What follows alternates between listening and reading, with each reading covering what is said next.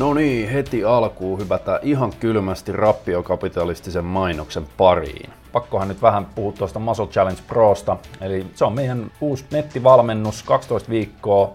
Ja pointtina on se, että koska diettaaminen on perseestä, niin kasvatetaan kesällä mieluummin lihasta. Muscle Challenge Pro on 12-viikkoinen nettivalmennus, jossa tavoitteena on kasvattaa pihviä, mm, mutta sitten samalla myös vähän oppia syvällisemmin tuloksekkaasta treenaamisesta, ravinnosta, levosta, kaikesta tällaisesta, mikä tuohon kehon rakentamiseen liittyy. Muscle Challenge Pro alkaa nyt 13.5. Hinta on 119 euroa ja lisätietoa löytyy meidän nettisivuilta osoitteesta muscleacademy.fi toi treeniohjelma on sellainen, että mä oon itse siitä ehkä jopa semi tyytyväinen silleen, että se on 12 viikon kokonaisuus, missä on hyvin rakennettu sisään sellainen nimenomaan hypertrofia-harjoitteluun soveltuva progressiomalli ja mikrotason jaksotus, esimerkiksi se, että se treeniohjelma on jaettu kolme viikon blokkeihin, joissa se pikkasen aina muuttuu eteenpäin vievällä tavalla. Ja näistä tulee sitten tietysti kokonaan aina uudet video-ohjeet, jne. Eli se löytyy osoitteesta www.muscleacademy.fi ja sieltä sellainen kohta kuin Muscle Challenge Pro. Mutta nyt tulee sitten Q&A-jakso. Uskaltaisi juoda enää kahvia? Kyllä, hyvin uskaltaa juoda kahveita. Kello ei ole edes kuusi. Voisin tänään käydä itse asiassa tuossa Ompun isossa omenassa, kun siellä on se Nespresso-piste. Niin, niin, niin kun sulla on tuo laite. Tuo laite, joo. Niin silloin on kiva käydä vähän maistelemassa, kun sä saat maistellut, niin heittelee sulle aina pikkukuppeja siellä ja sitten tota, no, voit ostaa sieltä, että ei välttämättä netissä tilaa, vaan sä voit sitten mennä tuohon, kun niillä on semmoinen standi ollut siinä okay. varmaan jo puolitoista vuotta. Miten, miten suosittu tuo Nespresso-laite silleen, että onko niillä monessa paikassa niitä, missä niitä myydään, niitä ihme tabletteja vai miksi Niillä on jo aika monessa kauppakeskuksessa löytyy noin. Miksi niitä sanottiin? Kapselitabletteja? Kapseleita. Okay. Aika monessa kauppakeskuksessa löytyy niitä, se on tavallaan standi, että niissä ei ole kauppoja, vaan se on semmoinen standi keskellä kauppakeskuksessa ikään kuin niin, niin, niin, piste. Niin, joo, kun ne on kiinteästi siellä. Ja sitten niillä on se myymälä Helsingissä löytyy ainakin olisiko se ollut nyt sitten Kluuvikatu tai ei, Mikon katu, ei keskuskatu. No ei mua kiinnosta missä niitä on, eikä, me, eikä meillä ole nyt silleen, koska Nespresso, mikä varmaan pitää plurata yli tai niin, piipata no tästä ei, yli, niin... Turhaa sitä kahvia. Joo, mutta ei, kato kahveesta voi aina puhua. Kato. Mitä? Hirveän kokoinen rusakko tuossa. Niin tuo toi. No isompi. Isompi kuin sun hauis. Oli selvästi isompi kuin sinä. Sä ei ennen. No, Tossa on se möllyttää. Niin on joo. On ihan suhteellisen hyvin syönen näköinen tällä keskellä talvea. Kanillihan on kuulemma ihan hyvä. Saisiko tuon jotenkin pyydystettyä? Käy kokeile. Kohta kantaa sitä korvista tuohon noin. En mä, että tuollaisia söpöjä pikku luontoleppaleita uskaltaa sitä. Rusakko ei ole kyllä söpöinen, kaniinit on söpöjä, kun niitä pipältää tänne vaan tuhoaa kaikki. Mm. Jengi suojelee puita, kato talven varalta, kun ne jursii kaikki, niin mm. pensaat ja puut hajautu. Mutta joo, mä käyn tänään ostaa lisää kapseleita, koska me ollaan eilen ja tänään juotu näitä. Kyllä, joo. Tämä kahve on paha, mutta se tekee hyvää. Niin, ja se on mun mielestä hyvää, ja sitten se vielä tekeekin hyvää. Niin ei, ei se kyllä hyvää, se on aina paha, mutta se tekee hyvää, ja sen takia sitä kannattaa juoda. Mä oon yllättynyt, miten mä oon oppinut tähän. Sähän et, milloin, milloin sä, mä muistan, koska... Mä astin tuon vuosi sitten joululahjaksi itselleni. Just. Ja käytännössä silloin mä ekan kerran aloin juomaan kahvia, että mä oon varmaan elämäni aikana alle 10 kahvikupillista juonut ennen sitä. Joo, joo. Ei, ei mullakaan hirveästi erilainen story sen suhteen, että mä vedin todella, todella pitkälle silleen, että mä olin vähän niin että mitä vittua, että miksi jotain kahvia pitäisi juoda. Joo. Tosi hankalaa ja paskaa silleen, maistuu pahalta. Että mä vedän mieluummin kaksi kovit, ei kun yhden kovita, ei kun kaksi kovitapsia. Se on 200 milligrammaa. Siinä on 200, Mutta toisaalta yksi kahvikuppi, jossa on pienen kupin juo, niin se on 100 milligrammaa. 100 vai 60 siinä? Se vähän riippuu itse asiassa kahvin siitä, oliko se näin päin, että tumma paahto sisältää vähemmän kofeiiniä kuin mielo. Saattoi olla, joo. Mä mennään kuuntelin näitä luentoja siellä, siellä Nespresso-pisteellä. Joo, mä en enää niin muista välttämättä, että Toi muuten nyt tuolla on jotain vikaa jaloissa tuolla rusakolla. Eli sen saisikin? No ehkä sen saisi, joo. Se, no nyt se paskantaa niitä papanoitaan tonne, mutta se on tuolla ihan suoraan, katsoppa, kun se vähän vetää tuolla takajaloilla kahdella jalalla kerrallaan. Se on joku ketun kynsistä päässyt sitten. Joo, joo. Vai vikkaa karkuun. No jos se ketun kynsistä pääsi, niin en mä nyt sitä kiinni saisi kuitenkaan. ketut on niin laiska, että ei saa roskia täällä. Ei mitään muuta tee. Miksi tänne olla susiakin löytyy tuosta vähän matkan päästä jostain. Oh, okay. Hakeutuu tänne asutusta joku fiksu eläin. Niin, no joo. Syödä toisella tota, noin HK Blöjäännökset mm. roska, roskakorista, niin tota, miksi ei. Me hei tota noin, mietin HK Blöstä mieleen.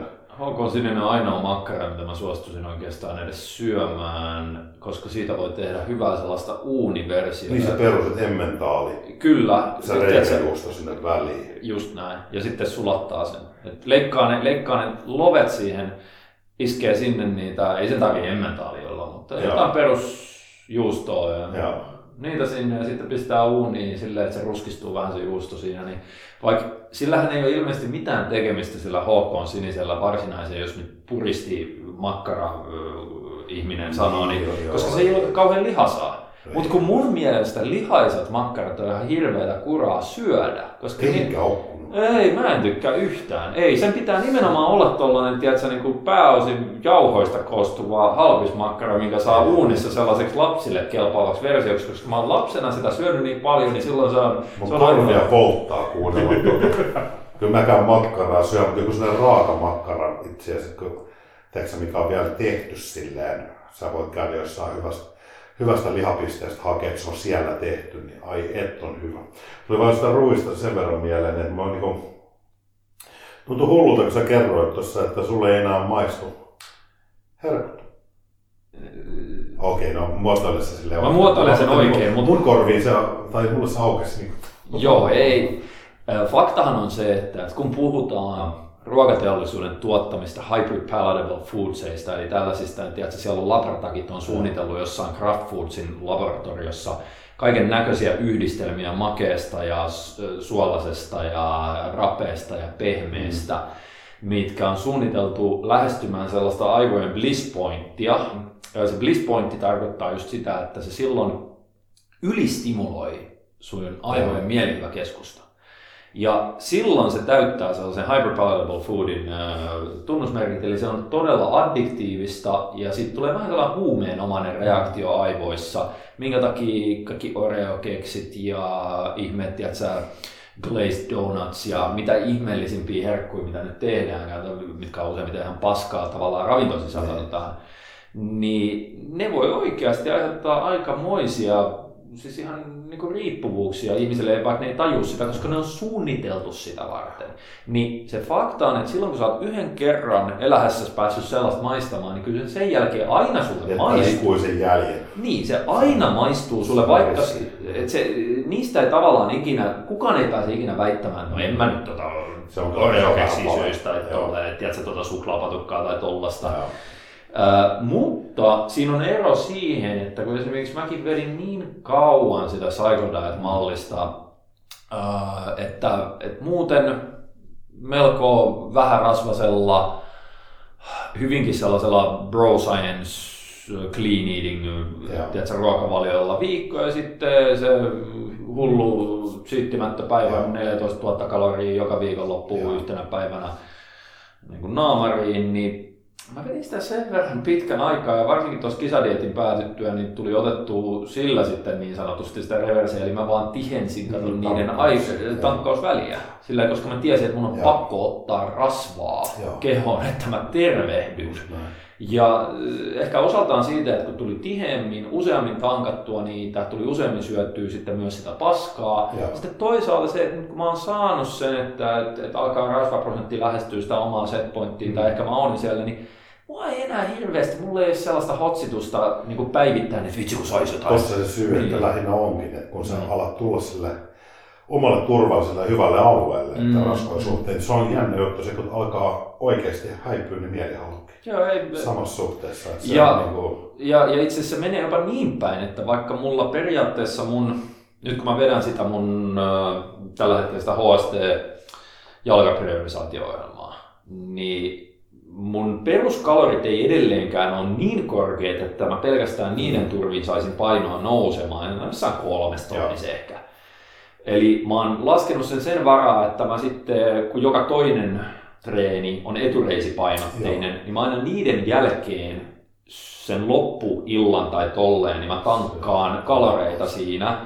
Niin mä päädyin hyvin nopeasti siinäkin muuttamaan sen, että en mä jaksa todellakaan joka kerta vetää mitään cheattimättä. Mulle tulee vähän niin kuin sellainen äklö-olo siitä ja, ja, ja liian, että se, se alkoi menettää sitä hohtoaan, ja. kun se tuli kolme kertaa kahdessa viikossa. Niin, ja, ja. Tiedätkö, että se tuli ma, p ja seuraava viikolla ke ja, ja niin edelleen niin sitten vaikka mä tiedän, että mä tarviin niitä kaloreita, ja se on kiinteä osa sitä mun ruokavalio-ohjelmaa, niin mä olen silleen, fuck, että miten mä saan nämä kalorit ilman, että mun tarvii syödä paskaa. Joo. Koska mä en halunnut enää syödä sitä. Niin mä vaihdoin sen siihen, että mulle hiilari uppoo. Eli, eli sellainen vähän rasvainen, tai mielellään jopa rasvaton hiilari, niin se kyllä uppoo. Et mulla on sellainen kroppa, joka käsittelee sitä tosi ö, surutta, tosi huoletta, Eli mä laskin yhdenkin kerran, että mä söin yhdeltä istumalta Joo. ilman mitään ongelmia. Niin kun mä valitsin vaan mahdollisimman vähän rasvasia, toki siellä oli sitten, että voisi joku mieltä, että paskaa on se, että sä syöt vaikka sorbettia tai murroja, Ai tai, mutta se oli lähinnä just sillä rajoitteella, että mä pyrin minimoimaan tai ainakin rajoittamaan hyvin paljon sitä rasvaa. Joo. Ja sitten, että mä en ota liikaa siellä protskua, vaan mä vaan yritän tankata hiilarilla glykogeenivarastoja ja ottaa sitä kautta kaloreita. Mä sain yhdellä istumalla syöttyä, se oli hauska, 100 grammaa protskua, 900 grammaa hiilaria ja, ja alle 50 grammaa rasvaa. Eikä no. tehnyt yhtään tiukkaa. Kyllä, tuommoiset menee. Mä itse sanoin, että mullahan noissa isommissa tankkauksissa, niin siellä tulee, tulee niin kuin junk foodia jonkun verran aina, koska mm. sitä on kiva syödä. Kun mä niin esimerkiksi tykkään jäätellä sitä irtokaa ruokaista. Mm-hmm. Mutta sitten mulla on se aina paljon niin kuin aina puhdasta ruokaa, ihan sen takia, kun mä tykkään syödä sitä, mutta se on eri ruokaa, mitä mä syön normaalisti. Esimerkiksi mulla on aina siellä, mä teen oikein ho- hoivalla ja rakkaudella pasta bolognese kastikkeen. Ai, ai, Oikein se kunnon, kunnon niin kuin, tiedätkö, italialaisen systeemi, että sitä mm. niin kuin mä keitän sitä sen, hauduttelen ja valmistelen sitä sen kolmisen tuntia aina. Ja. Menee siihen, niin mutta se on niin hyvä, että mä tykkään tekee sen Mire sinne ja sitten sulla on niinku se sellerit ja portmanit ja sipulit ja täksi ne, ne kaikki aromaatit siellä. Ja, ja, ja, ja. Laadukkaat tomaattikastikkeet tai, tai niin kuin esikypsyneet tomaatit. Et ei, ei, ei kelpaa dolmio kaupan hyllyltä. Ei, ei, ei dolmio. se, se on niinku mun, mun käsitys tästä, että on itse, itse niinku laitettu pannulle purkillinen dolmiota, niin se on niinku sellaista hienoa tekemistä. Ei, ei, ei, ei. Niin kuin, sit, mä niin käytän huolella aikaisin, koska se on kiva tehdä. Mä tykkään nähdä sitä, että se maistuu saamari hyvältä. Niin, mm. Mutta se on kunnon ruokaa. Se on mm. niin hyvä ja sit siihen niin kuin, hyvä liha kylkeen sen kastikkeen osana. Ja sitten pastan siihen, niin mulla on se pasta on siinä yhdessä annoksessa niin 350 grammaa. Joo. Eli tota, no sen verran spagettista, sen naamariin siinä, kun miten tuommoista ruokaa menee yhdeltä istumalta aika hyvin.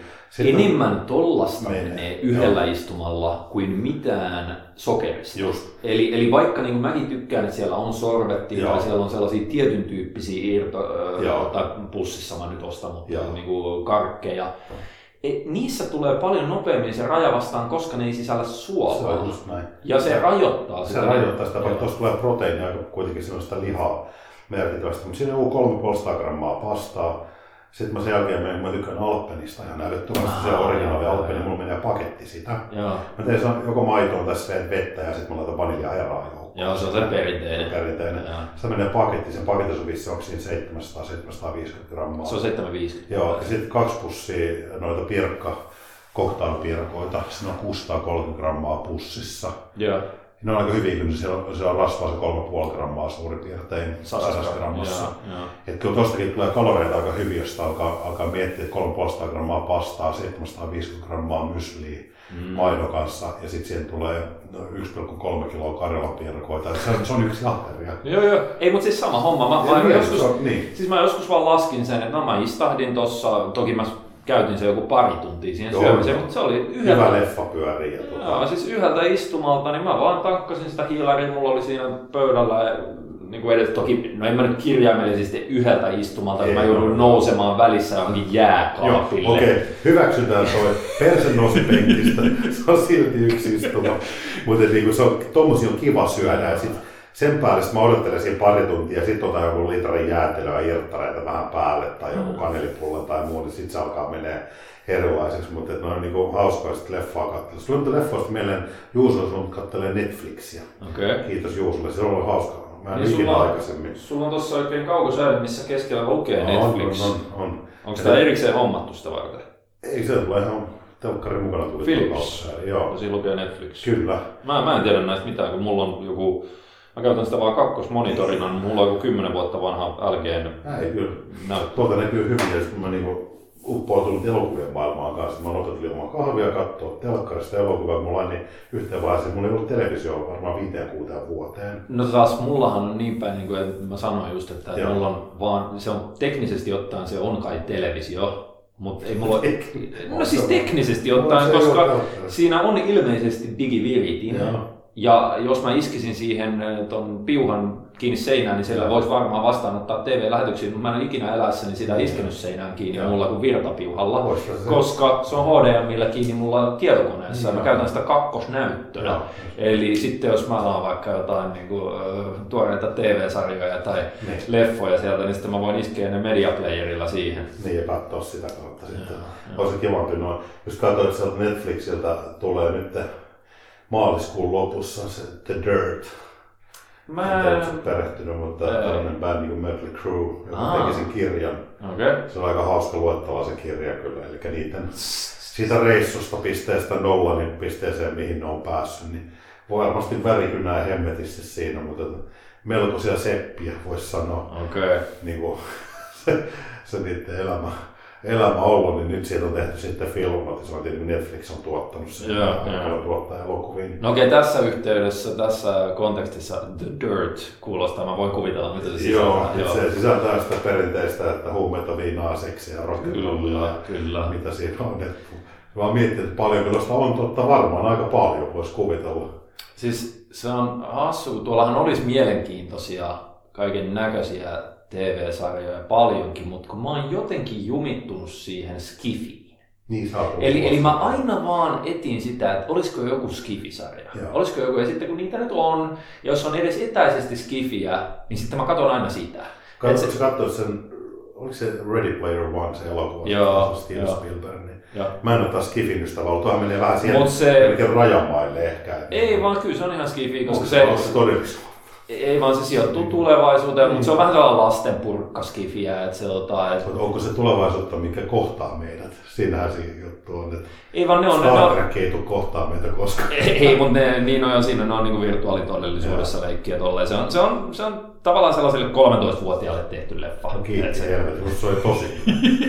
ei siinä ole hyvä leffa, ei siinä mitään, mutta mä, mä tykkään Rososemmasta vähän kylmemmästä skinistä. Mun mielestä noita Juusolle just, Kreikka sanoi Juusolle, että mun mielestä mikä on 13-vuotiaalla, niin helvetin hämähäkkimiehet ja muut, koska se, se Red Player vaan se teema voi olla, jos maailma on tuommoinen. Joo, no, Joo. Virkeä, mitkä sä saat silloin meidän salillekin mennään silleen, että lasit naamariin ja mennään jumpalle, mm, mutta, niin kuin, mutta että hämähäkkimiehiä ei ole olemassa, eikä ihminen lasia, eikä muita hopeasurffareita, niin, niin, niin kuin, se on mielestäni lasten olla, se on vaan ihan hauskoja. Mm-hmm. Mutta ei se... Käytössä on mulle kokkiohjelmia, sitä kautta löytyy paljon ja sitten piirrettyjä. Joo. Toi, äh, että mulle niinku skifi kattaa myös zombigenren. Eli nythän onkin hauska, kun mä, mä aina yleensä Niitä pyrin... Niitä on, mut osa on aika paskoja, mutta esimerkiksi The Walking Dead tietysti nyt kun tuli se yhdeksäs tuotantokausi, niin mä oon odotellut silleen, että niitä on riittävän paljon, että voi ruveta katsoa Joo. niitä. Useimmiten mä odotan jopa silleen, että tulisi koko tuotantokausi. Ah, että mä sitten vaan kerralla otan ne, koska jos tulee liian mielenkiintoista, niin mä voin vähän niin binge-watchata sen. Niin, joo, Ää, mutta sitten siinä oli se spin-offi, se Fear the Walking Dead, se on hauska. Mutta sitten tällainen, ää, mikä se on, se on, se on niin saksalais-usalaistuotanto, se on Berliinissä osittain kuvattu. Okay niin Counterpart. Okay. Se, se, se, on mielenkiintoinen. Mä, mä en halua spoilata siitä liikaa, mutta se, tota, se on, siinä on se J.K. Simmons. Tiedätkö sen näyttelijän? En. Se on esimerkiksi, se oli niissä alkuperäisissä Spider-Manissa, missä Tobey Maguire oli, niin se oli siinä se lehden toimittaja. Ah, okay. Se, joo, se kovainen jätkä. Sehän oli ihan hullus kuosissa, sehän podasi ihan Siis se viiksi? Joo, joo, joo, joo niin se, se, on siinä niinku pääosassa ja siinä on aika mielenkiintoinen sellainen skifi-setting. Joo ihan käsittääkseni nykyaikaa verrattavassa maailmassa, mutta siinä on tiettyjä eroja, koska se oli Erkan, Erkan on se todellisuus ehkä niin 30 vuotta sitten. Se, se, ne on niin hauskoja silleen, mutta Uh, mä oon monesti sitten joskus myöhemmin, sanotaan, että jopa Breaking Bad. Joo. Oletko sä nyt sen kattonut? En ole. Mitä vittua? Sä et ole kattonut Breaking Bad? En ole katsonut Masterchefia. Oletko kattonut sitä? no en Mitä vittua? Oletko kattonut Masterchefia?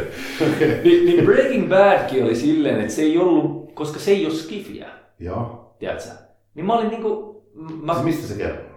Uh, Breaking Bad. Mm. Uh, hyvin nopeasti mitään spoilaamatta, niin se kertoo sellaisesta valkoihoisesta, keski-ikäisestä tai vähän vanhemmasta viisikymppisestä lukion kemian opettajasta, joka sairastuu syöpään ja sitten sille vakuutukset kata niitä hoitoja, niin se rupeaa kokkailemaan uh, metamfetamiinia kemian opettajan taidoillaan ja sitten tulee hiljalleen sellainen kunnon drug lord. Okei. Okay. Se on aika mielenkiintoinen, se on, se on ihan helvetin hyvä. Se, se oli, olikohan se seitsemän. Okay. Ja, ja se, se, ajettiin loppuun saakka silleen, että se ei, se ei ollut vaan silleen, että no tehdään yksi uusi tuotantokausi ja toivotaan että uudelleen, vaan ne sai sen niin kuin lopetettua sen Joo. ohjelman. Että se, se ajoi sen oman aikansa ja sitten se niin kuin loppui se. Öö, sekin oli, se ehti koko ohjelma käydä sen seitsemän tuotantokauttaan ennen kuin mä ensimmäistäkään jaksoa katoin. Ah, niin joo.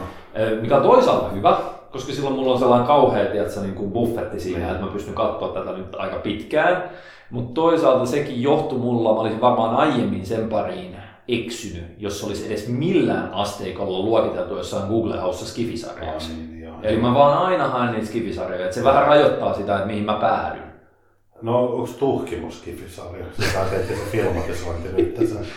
Tota, uudelleen silloin se ei ole piirretty. Tiedätkö, kun tämä on niin erikoista, että miten skifi määritellään, sehän on science, on skifi. Ei, vaan se on science fiction. Niin toi taas menee satu, niin se, se menee fantasiapuolelle, mutta nehän on usein niitä vähän, ne luokittelee sen vähän limittäin sellainen ah, fantasia niin, ja tällainen, niin se luokitellaan vähän pikkasen samaan yläkategoriaan kuin skifi, mutta mä en luokittele sitä samaksi, koska sen science fiction on nimenomaan se, että se on jollain niin kuin tieteellisellä tavalla eroaa normimaailmasta. Joo. Kun taas tuollainen satu ja, ta, ta, tiedätkö, jos et maailma jossain taikaa tai tällaista, niin se, se ei ole enää niin kuin tieteellisesti enää, että se menee jo vähän niin kuin beyond. Joo. Mutta en, en mä tiedä, nämäkin on niin vitun Meillä on niin eri malli. Meillä on Riita, jos olisi yksi telkkari ja kaupassa. Mitä katsellaan. No sitten se lopputulos oli se, että sieltä pyörisi joka fucking ilta pumping iron. niin, joo. Ja molemmat tyytyväisiä. kumpi, kumpi, kumpi osaa aiemmin sanoa, mitä seuraavaksi sanotaan. Joo, ei tulisikaan Riita, aina löytyy. Päästään pumping ironin kautta kehonrakennukseen. Joo, hyvä lätistyy. Lätistyy.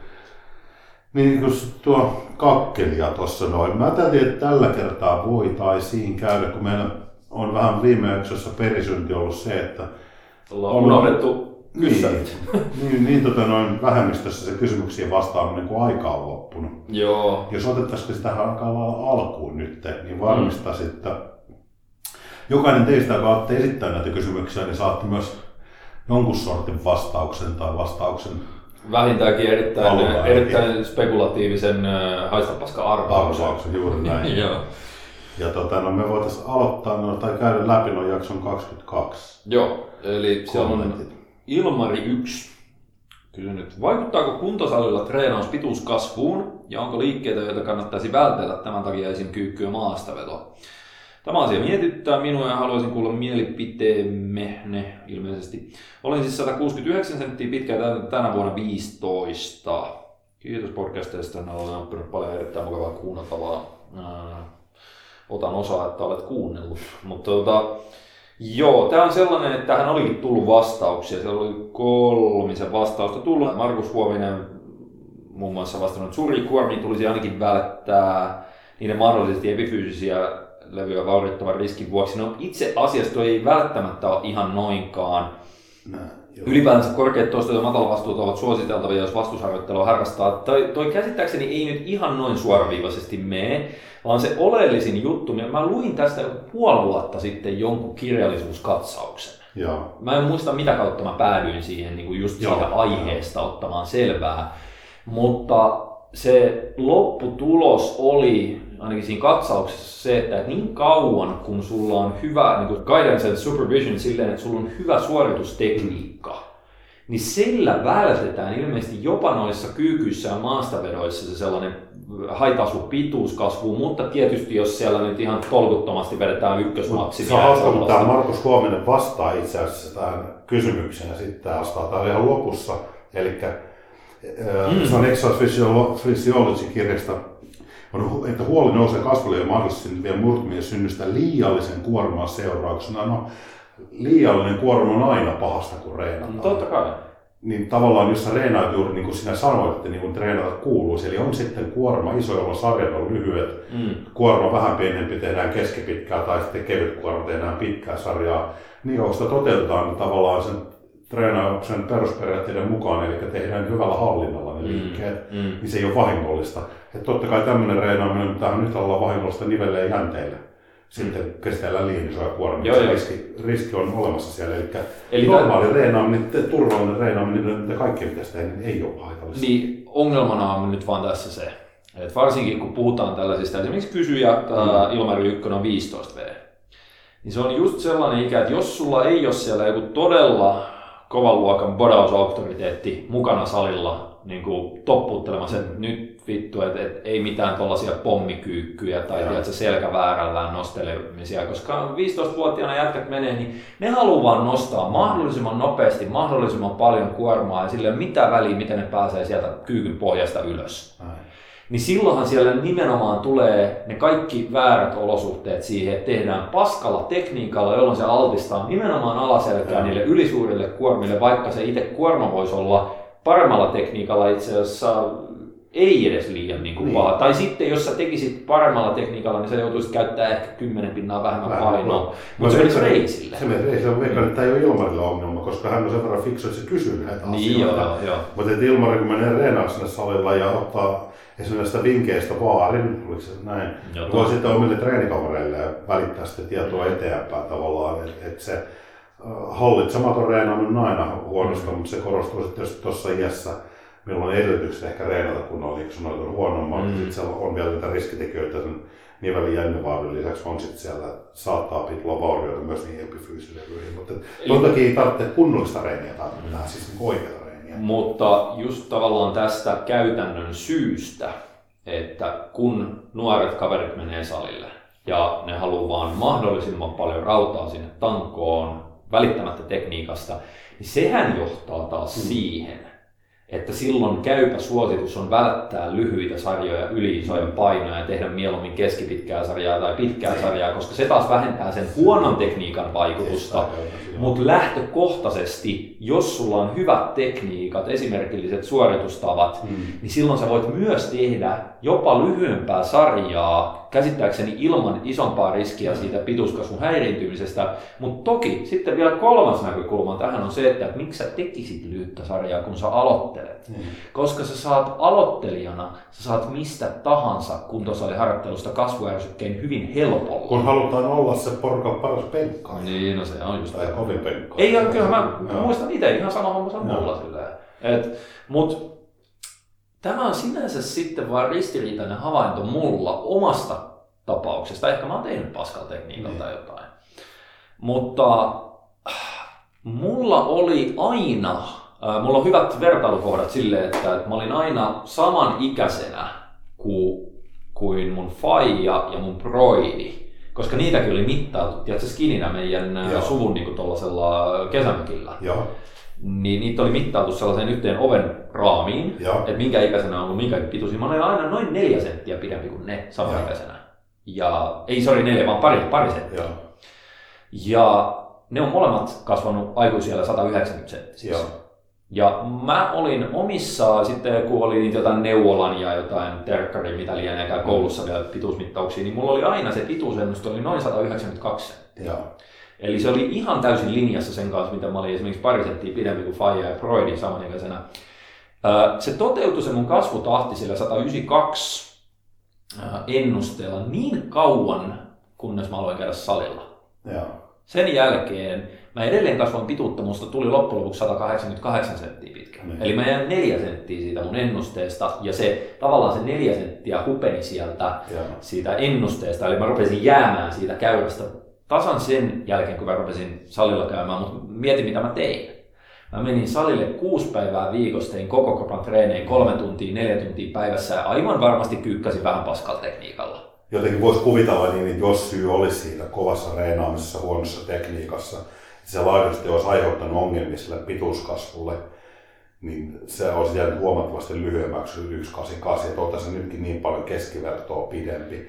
Että se tavallaan niin enää tavallaan se, että, että silloin se, se että mitkä, edellys, on... mitkä edellytykset sulla geneettisesti mm. olisi ollut kasvaa, mm. niin se vaurio olisi ollut huomattavasti isompi, jos siellä ihan aitoa ongelma olisi ollut sen kanssa, että sä ollut sit Minkä ikäinen sä olet silloin, eikö, minkä pituinen sä olet? No mutta ota huomioon, että kun mä menin salille 14-vuotiaana, mä olin 181 senttiä. Niin, niin tavallaan susta olisi tullut sitten 182 ja that's it. Hmm. Saisit mä sen 2 senttiä pidemmän. Mä olisin ollut parempi bodari. Silti pidempi. Mä olisin ollut parempi bodari 182 niin. senttisenä. Mua harmittaa, että mä kasvoin näin pitkäksi. mutta näistä ei voi tietää siis, mistä, mikä on, mikä on mikä seuraus tuossa, mutta, mutta tota noin, joo, ehkä se hyvä neuvo nuorilla on aina liikaa intoa. Mm tai into on hyvä, että sitä on paljon, mutta että se purkautuu sit oikealla tavalla siellä salilla, niin niin Eli tuota noin... mä, mä en tiedä mitä sä ohjeistaisit, mutta mä no, sanon... sama, mitä sä sanoit. Niin, no mä sanoisin sen niin päin, että ihan lähtökohtaisesti ja se tutkimustieto kirjallisuuskatsauksen mukaan, niin se on aika selkeä siitä, että niin kauan kunhan tehdään hyvillä esimerkillisillä suoritustekniikoilla, mm ja under supervision niin edelleen, siis yleensä se vaatii sen, Joo. että sulla on joku valvomassa sitä, että Joo. sä et rupea huijaamaan niistä tai tekniikat menee paskaksi, niin silloin jopa ne lyhyet sarjat tuskin mitään haittaa, mutta kun sä et tarvii niitä lyhyitä sarjoja vielä noin nuorena, sä voit saada helvetin hyvää kehitystä tekemällä 10-20 toiston sarjoja niin kuin monta ekaa vuotta. Et sitten vasta kun alkaa se pituuskasvu olla siellä päätepisteessä, niin sitten voi ruveta niin kuin hakemaan niitä... Ryskäämään. niin sitten ruvetaan ryskää. se on aika hyvä vastaus. Kyllä. Vitut ihan paska. Ihan paska. Tota, hetkinen, sitten on seuraava kysymys on Aaro, onko tämä kysymys? Aaro Silvola. Jatka vaan Utti blogin kirjoittelua olisi kyllä hienoa, jos jaksaisit kaivella joitain vanhoja tekstejä tai kuvia jakoon. Tämä oli mulle ilmeisesti osoiteltu. Niin. Sille blogille nyt pitäisi ehkä ainakin nykyisistä treeneistä jotain pientä kuolleista nostamista tehdä. Kuolleista herättämistä, joo. Joo, mahdollisesti.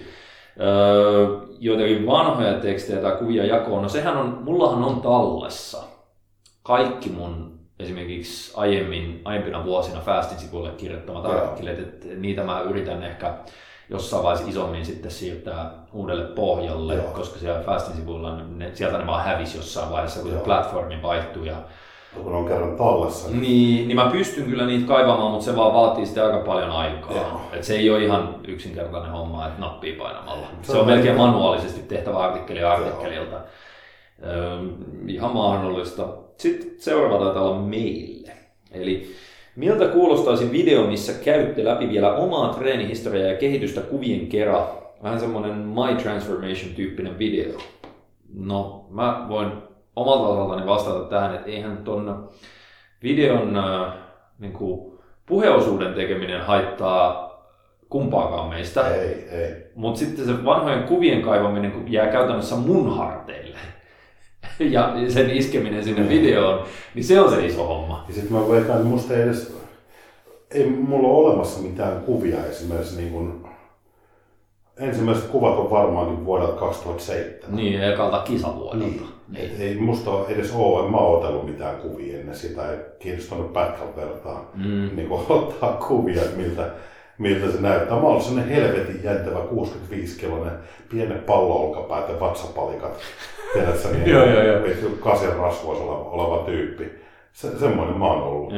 Mutta niin kuin, hoikka kuin mikä mutta jäntevä. Mutta mut, musta ei edes ole tommosia kuvia, mutta sehän me voidaan jossain vaiheessa tehdä, kun me tuossa yksi jakso muisteltiin meidän kisahistoriaa, mutta sitäkin voitaisiin joskus jatkaa siitä, kun me jäätiin johonkin X vuoteen siinä. No me käytiin se eka, oma eka, sun 2007, mun 2006, niin me joo. käytiin sillä läpi. Me voidaan sitä jatkaa jossain vaiheessa, mutta kyllähän tämänkin tyyppinen muistelu voisi olla ihan hauska, missä sit mietitään ei niinkään sen kisalähestymisen kannalta, vaan itse sen reenihistorian kannalta. Se voisi olla jopa, se voisi olla jopa ehkä informaatioarvoltaan saa hyödyllisempää mm. kuulijoille kuin se, että no silloin käytiin kisoissa ja Mutta oli aika, aika korkea viihdearvo siinä jaksossa, mikä tehtiin. Niin paljon tullut kiitosta siitä, että mm. on kiinnostanut ihan älyttömästi. Vaikka se informaatioarvo on ollut, mutta selkeästi ollut viihdearvoa. No nostalgia-arvo. Nostalgia, Et se on varmaan, mä veikkaan, että suurin osa, ketä se on yhtään kiinnostanut, on just niitä, jotka on silloin jo jossain mm. muodossa seurannut sitä hommaa, sitä classic bodybuildingin alkua Joo. Suomessa ja ehkä sitä kautta sitten meidän tekemisiä ja tolleen. Ja se oli ihan hauska, se oli Tikka oli kommentoinut niin, jotain joo, joo. Ja siellä... Mikä se huono idea olisi, kun vanhat parrat yhteen, kun hengen tulee rollaattorilla ja kävelykepeillä sinne muistelee. Ainakin minä tunnen, joo. niin. se, muistelee aikoja. Joo, Tikka oli, se oli aika hyvin kommentoinut siihen, että kun se oli myös sen ensimmäinen kisa, se Turku 2007. Joo jolloin se muistaakseni jäi kolmanneksi. Se oli silleen, että sä voitit, Pernelli oli hopealla ja Tikka oli kolmas. Mä, en muista mä muistan sen, koska mä olin silloin, tiedätkö, kun mä seurasin sitä hommaa, kun mä olin sua ja Teemu siellä äh, kovasti kaitsemassa, niin mä katsoin jo punnituksessa. Ja. Mä katsoin punnituksessa, ketäs muita täällä oikein Pernelli on kova. Mikäs toi yksi jätkä, mikä ton nimi on? Markku Tikka. Aika, aika jytkyn näköinen, kireiskunnossa, vähän, vähän ei niin hyvä rakenne, mutta silleen se oli, joo, se oli se oli sua pari senttiä, pari kolme senttiä pidempi. Ja. Se oli kuin 182, 183, okay. joku tällainen se on. Ja se oli 84 kiloa. Ja, ja se oli myös kireä. Ja. Siis mun mielestä eh, ehkä sä olit pikkasen kireempi, mutta se oli myös silleen, että kyllä silloin aina ollut. Tikalla on se, että se ei koskaan kisannut yhtään sellaisessa kondiksessa, että sille olisi esimerkiksi pakanat ollut ihan niin kuin railoilla Joo. jossain määrin. Se, se on aina saanut sieltä pois. Niin ne oli vaan, kun katsoi teitä kahta lavalla esimerkiksi, niin joo, se oli niinku kookkaampi totta kai, koska se painat 84 kiloa, se painat 74 kiloa, mutta pituusero on niinku kolme senttiä. Mutta fysiikka mielessä, niin ei mitään jakoa sinne. Mä en muista yhtään, mä en muista tikkaa eikä se Pernelli eikä ketään sieltä. Mulla oli mieleen siitä kisareissussa se, että kun mä olin sille lavalle menossa, niin mä olin satanut villasukat jalassa. Niin kuin, no, se on ihan perus. On se perus villaspäin Ai niin kuin mä voin sanoa sulle, että hei, otas noin pois ja älä mene noin Just tassuttelemassa sinne niitä sijoimassa lavalle, että sellaiset harmaat villasukat, villasukat jalassa. Sen, sen mä muistan.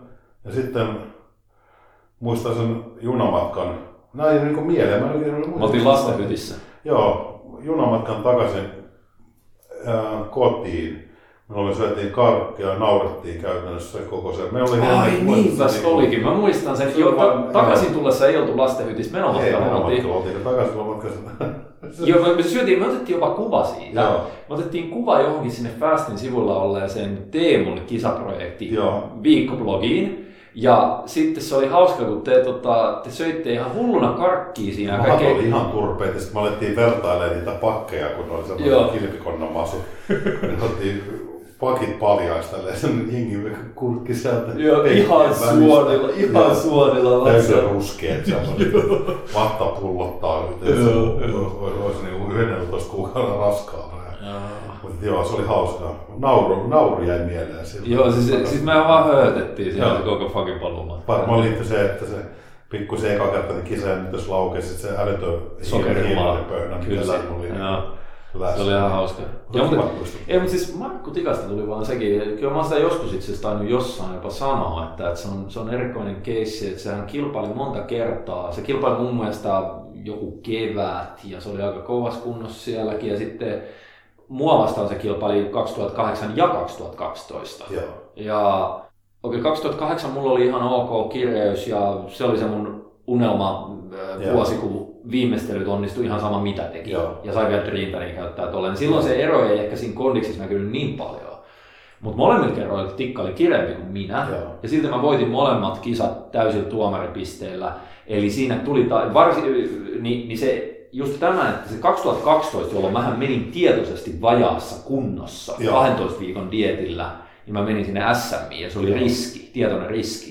Niin silti, tiedätkö, Tikka oli silloin pronssilla, siihen tuli väliin vielä Toni Hinkkala. Joo. Niin, se, siinä mä muistan, että mä olin huoltamassa sua, niin mun mielestä yksimmäisestä tikas sijoitusta varmaankin söi myös. Se oli se liian tumma väri. Se väri oli aivan järkeä. Se oli niin tumma, Joo. että se on peitti, koska sehän oli helvetin hyvässä kunnossa. Siis se oli ihan saatana Se oli todella kireä. Niin kuin, mä muistan varsinkin, mikä siinä aina, se kisakausi siinä tilan kodissa, pisti mieleen ne olkapäät, kun kun ne oli niin nyljetyt, niin silloin on semmoinen, että raivot meni, niin kuin, ne oli ihan, ihan hulluja, niin kuin, ei ollut säikeinä, vaan railoinen joo, se olkapää. Tässä, kun se, se, se kondis oli tikalla aina jotakuinkin enemmän tai täysin rasva. Joo. Enemmän siis se näytti niin kuin että se väri oli mennyt. Joo. Oliko se sitten joku eri väri tai mennyt ei, vaan, ei, ei, vaan musta tuntuu, että se joskus jopa kommentoi sitä, että sillä oli mennyt siinä alkukilpailussa väri jotenkin epätasaiseksi. Joo. Ja siinä ei välissä ehtinyt sitten ilmeisesti hotellille tai johonkin, Aa, niin, niin sitten että vaihtoehtona oli joko epätasainen haalempi väri tai, tai helvetin tumma väri. Joo, niin, sitten, niin, niin.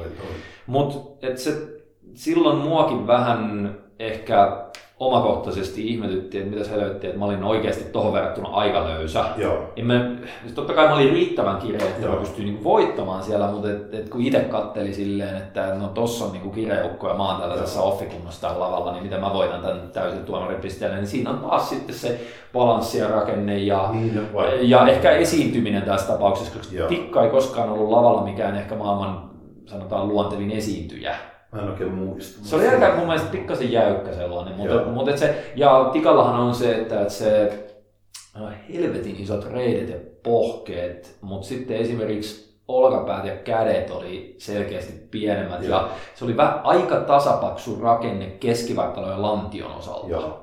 Et vaikka mä en ole mikään symmetrian sulttaani, niin mulla ehkä rakenteellisesti oli parempi V-mallia tolleen noin. Just näin.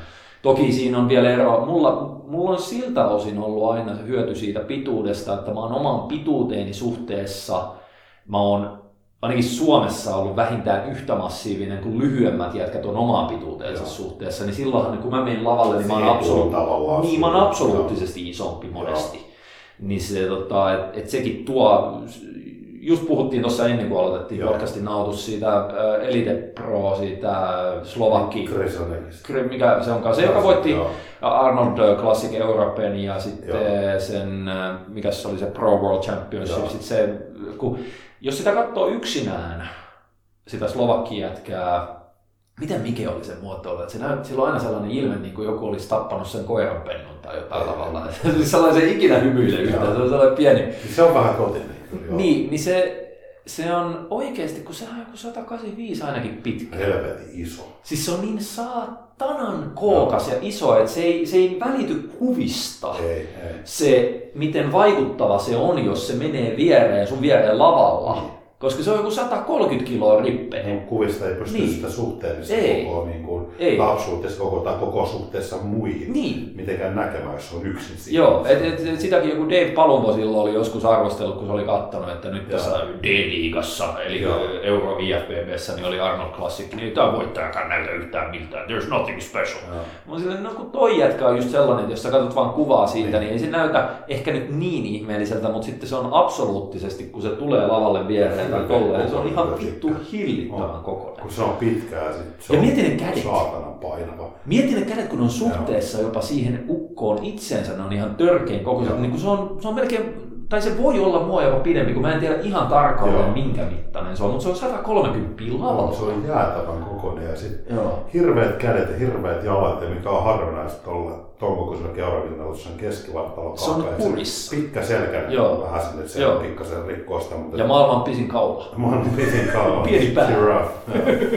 mutta joo, se on totta, että se rakenteelliset asiat merkkaa niin siihen, siihen kokonaispakettiin, niin kuin kuuluukin. No kun se on fysiikkakilpailu eikä lihaskilokilpailu. Se ei ole kehon rakennuskilpailu, kuka kasvattaa isoimman kehon, vaan se on parhaan fysiikan kilpailu. Se on just näin. Joo. Koetaanko Niinan kyssäri? Öö, Nina. Nina. No, eikö sitä voi lausua Niina? Mm, no joo. Tota, mitäs hän sanoi, loistava settiä taas, kiitos, kiitos. Voisiko mahdollista, että olette jossain vaiheessa pidemmällä kaavalla keskustella Cycle Dietista, ilmeisesti Scodablein mm. versio ja teidän kokemuksen sen kanssa kiinnostaa myös näkemykset siitä, millaisiin tilanteisiin mielestäni soveltuu parhaiten, mitä edellytyksiä superkompensaatiotilaan pääsemisellä on. Lisäksi olisi kiva kuulla, oletteko törmänneet sen käyttöön myös naisilla ja soveltuuko mielestäni yhtä lailla naisille kuin miehille vai tuoko alhaisen rasvaprosentin vaatimus haasteita pitkällä tähtäimellä? Aihetta on lyhyesti sivuttu useammassa podcastissa, mutta pidempää syventymistä ei vielä olla toteutettu. Ja sitten Jack 3D, Jack 3D, mm-hmm. kommentoi tähän äh, Ninan äh, kysymykseen, että olen itsekin pyytänyt tätä, mutta ilmeisesti ei ole tulossa ja hän on siinä ihan oikeassa. Olen kirjat niissä lukenut, mutta kiva kuulla herran omia kokemuksia. Me voidaan meidän omia kokemuksia jonkun verran kertoa tuosta, mutta kun on sillä tavalla, me ollaan se ennenkin sanottu, että jos joku ihminen tekee rahaa ja bisnestä kautta ansaitsee elantoa mm. pitkän kaavan myötä tutkimalla ja kokeilemalla ja tekemällä asioita ja, ja luomalla malleja, minkä tekeminen ja rakentaminen on vaatinut aikaa, vaivaa ammattitaitoa, ja sitten hän myy niitä, mm. niin se ei ole niin kuin tavallaan hirveän suoraselkäistä, että me ollaan ostettu se ja sitten jaetaan se tieto niin kuin tavallaan ilmaiseksi sitten mm. kymmenelle tuhannelle ihmiselle, jos me lähdettäisiin ihan juurta jaksaa sepustaa niin kuin Cycle Dietin sitä peruslaitosta suoraan tavallaan sieltä Scott Abelin teoksista. Niin. Että se, se ei vaan niin kuin häntä kohtaan reilu, niin sen takia me ollaan niin kuin valittu tuommoinen linja, että ei meidän tarvitse salata teiltä kuulijat yhtään mitään. Mutta niin, koska se on täysin niin. kaikkien niin. samalla tavalla ostettavissa. Muun muassa se verkkokurssi, mikä sisältää muistaakseni 60 videoluentoa.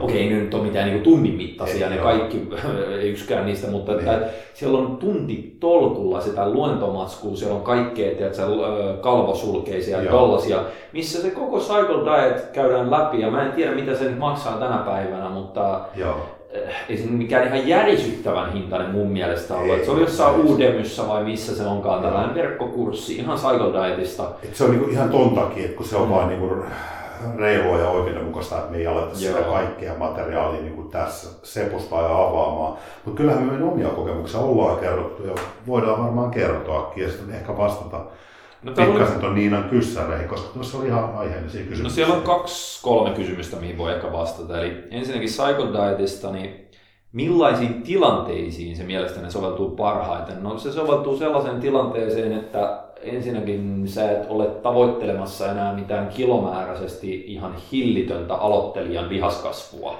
Sä oot siellä tavallaan jo polun loppupuolella ikään kuin mm. siinä, siinä sun reeniuralla silleen, että siellä ei enää Joo. ole koska mä tiedossa mitään merkittäviä steppejä eteenpäin. Joo, eli se ei missään nimessä sovellu siihen, että sä oot just aloittanut salitreeniä. Ja no se hidastaa sitä kehitystä. Se hidastaa oikeasti, että sä oot kuitenkin siinä perus mallissakin, mistä nyt variaatioita on, mutta sillä sä oot 5-6 päivää viikossa sä oot miinuskaloreilla. Joo. Sä oot aika rajallisen ravinnolla Joo. ja sitten sä yhtenä päivänä tankkaat niin solu, solukan täyteen tolleen noin kyllä sillä pystyy kehittymään ja sillä pystyy kasvamaan. Ja kuitenkin tavallaan on juuri tuo, niin. eli sehän on kehityskauden ruokavalio. Se, se perusidea siinä on mm. kuitenkin se, että sehän ei ole niin kuin lähtökohtaisesti se ei ole die, äh, miinuskalorinen dietti silleen tällä. Vaan se on syklinen. Niin, se on syklinen, niin, jolloin mä tarkoitan diettiä, nyt suomenkielessä sanoo diettiä.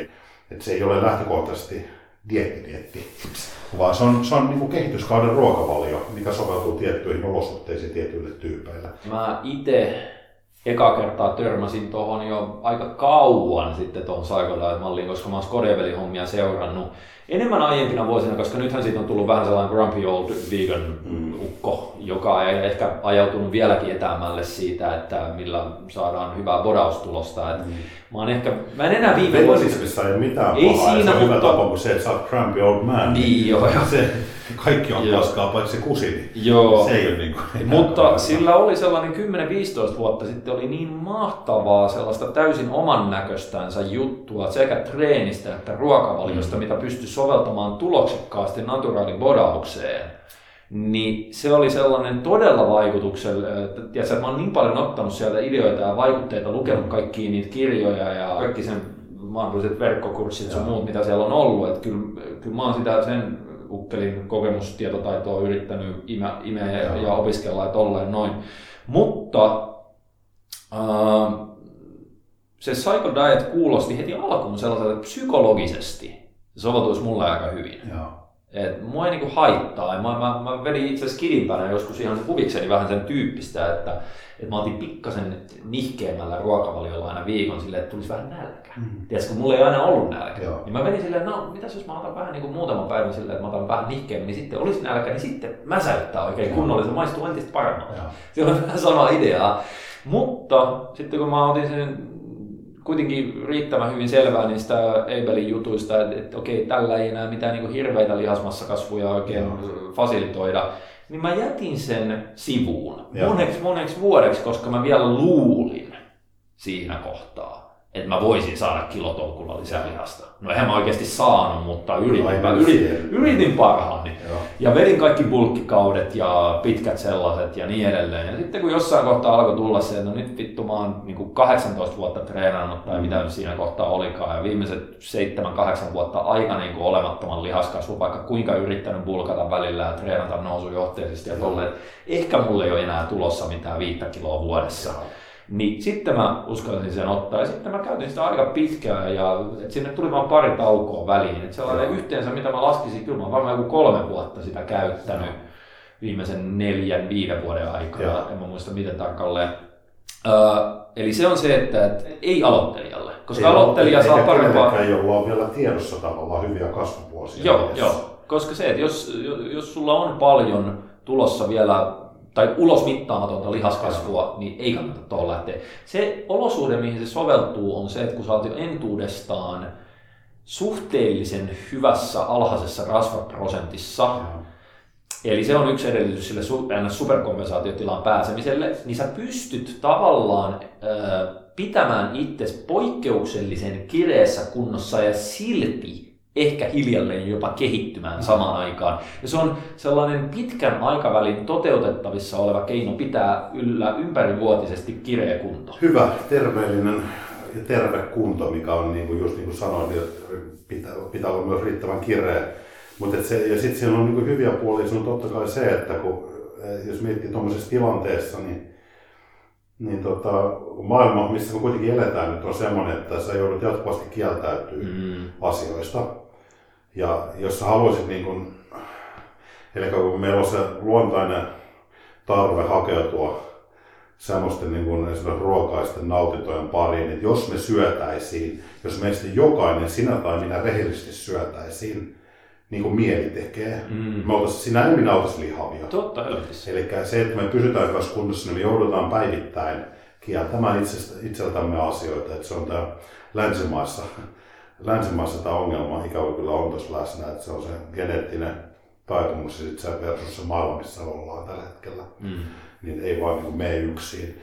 Niin sitten tämä on niin tapa ää, jo elää, sä joudut elää kurinallisesti, sä joudut kieltäytyy, mutta sitten se on niin tavallaan siihen omaan arkielämään kohtuun miellyttävä tapa, koska siihen aidosti ja oleellisesti liittyy kausi siinä yhdessä syklissä, milloin sä voit elää niin kuin pellossa, että sun ei tarvitse mm-hmm. yhtenä hetkenä kieltäytyä yhtään mistään. Ja, ja sen on niin kuin myös psyykkisesti helppo hetki sulle, että on se sitten puoli vuorokautta, vuorokautta tai puolitoista vuorokautta, ja sitähän ei ole silleen määritelty ennalta hirveän tiukasti, koska meillä kaikilla se aika on eri mittainen. Mm-hmm. Ni, niin tota noin, sä pystyt elämään vapaasti sen hetken. Ja tähän samaan sisältyy vissiin kastesystä se, että ei mä lähdin suosittelun reeniin siihen aikaan.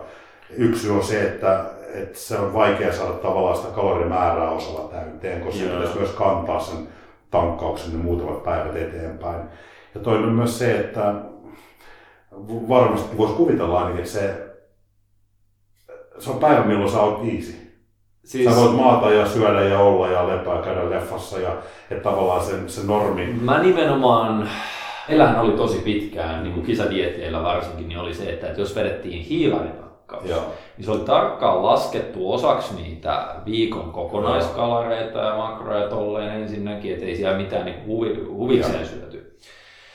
Lisäksi se tehtiin aina jonain hemmetin rasittavana tupla päivänä, että se varmasti menisi lihaksen kohteeseen. Niin. Joo. Eikä siinä sinänsä ole, se on ihan validi perustelu, joo, mutta kun se samaan aikaan sitten siinä ää, jätetään hyödyntämättä sellaisia asioita, mitä sä voisit saada kokonaisvaltaisen kehon ja mielen palautumisen kannalta sillä, että sä ottaisit yhden päivän viikossa, jolloin, niin, niin, jolloin sulla on lepoa sekä treenistä että dietistä.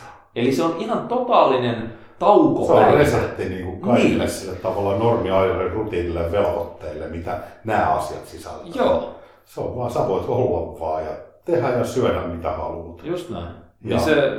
ja se, että sä samaan aikaan tiedät, ja sun pitää tiedostaa, että tämä tekee vaan hyvää. Mm. Eli siihen ei kuulu semmoinen syntisyyden tuntuminen samaan aikaan.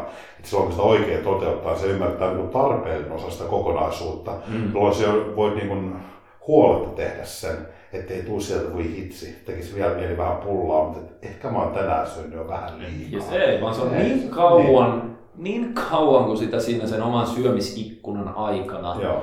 uppoaa, Joo. niin sitä vedetään Kyllä. ihan surutta. Ja tuommoista yksi hieno puoli tavallaan tässä ruokavaliommallissa, mä edelleenkin, edelleenkin noudatan sitä, niin, niin tota noin, koska se vapauttaa sen mm. aina tietyn hetkin ajaksi. Mä, mä oon ite, luontaisesti. Mä oon itse hiljalleen jo, ehkä osaltaan ihan vapaittelun vuoksi tolleen, mutta mä vähän ehkä kyllästyin jo siihen paskan mättämiseen. Eihän sitä ole pakko paskalla mättämisellä tehdä, siellähän voi nimenomaan tehdä, niin kuin me puhuttiin. Niin, niin haluat.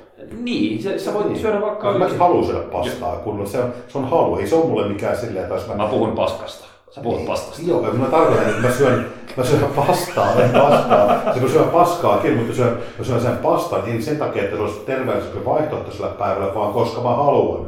Oli, olisiko silleen, että niin alkupalaksi pastaa ja jälkiruokaksi paskaa? Ja sitten sen jälkiruokaksi pashaa. mikä on se, kun se pääsee Paskaa, pastaa ja paskaa. Joo, joo. Mutta anyway. siis se on, se on hyvin mielenkiintoinen ja just tollaiseen, että mahdollistaa hitaan lihasmassan kehittämisen, jos sellaista nyt vielä mitenkään mm. saa. Ja saman aikaan mahdollistaa ympärivuotisen poikkeuksellisen tiukassa kunnossa elämisen ilman, että se kroppa jotenkin niin kuin sakkaa aineenvaihduntaansa ja hormonitoiminnantaansa sen seurauksena.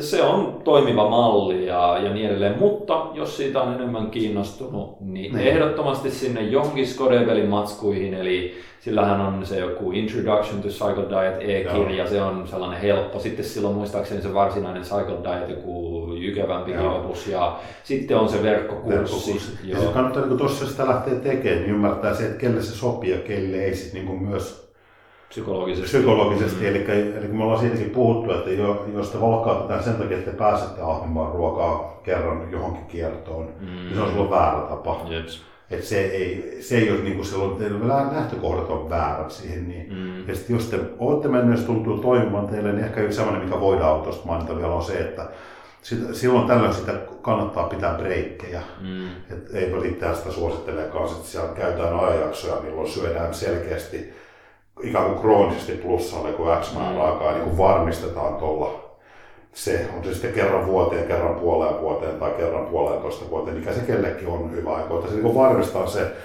että se metabolia ikään kuin on turvassa, mm, että sitä ei ole lyöty niin kuin lukkoon, että sinne pitäisi semmoisia pidempiä jaksoja sisältyy plussakaloreille.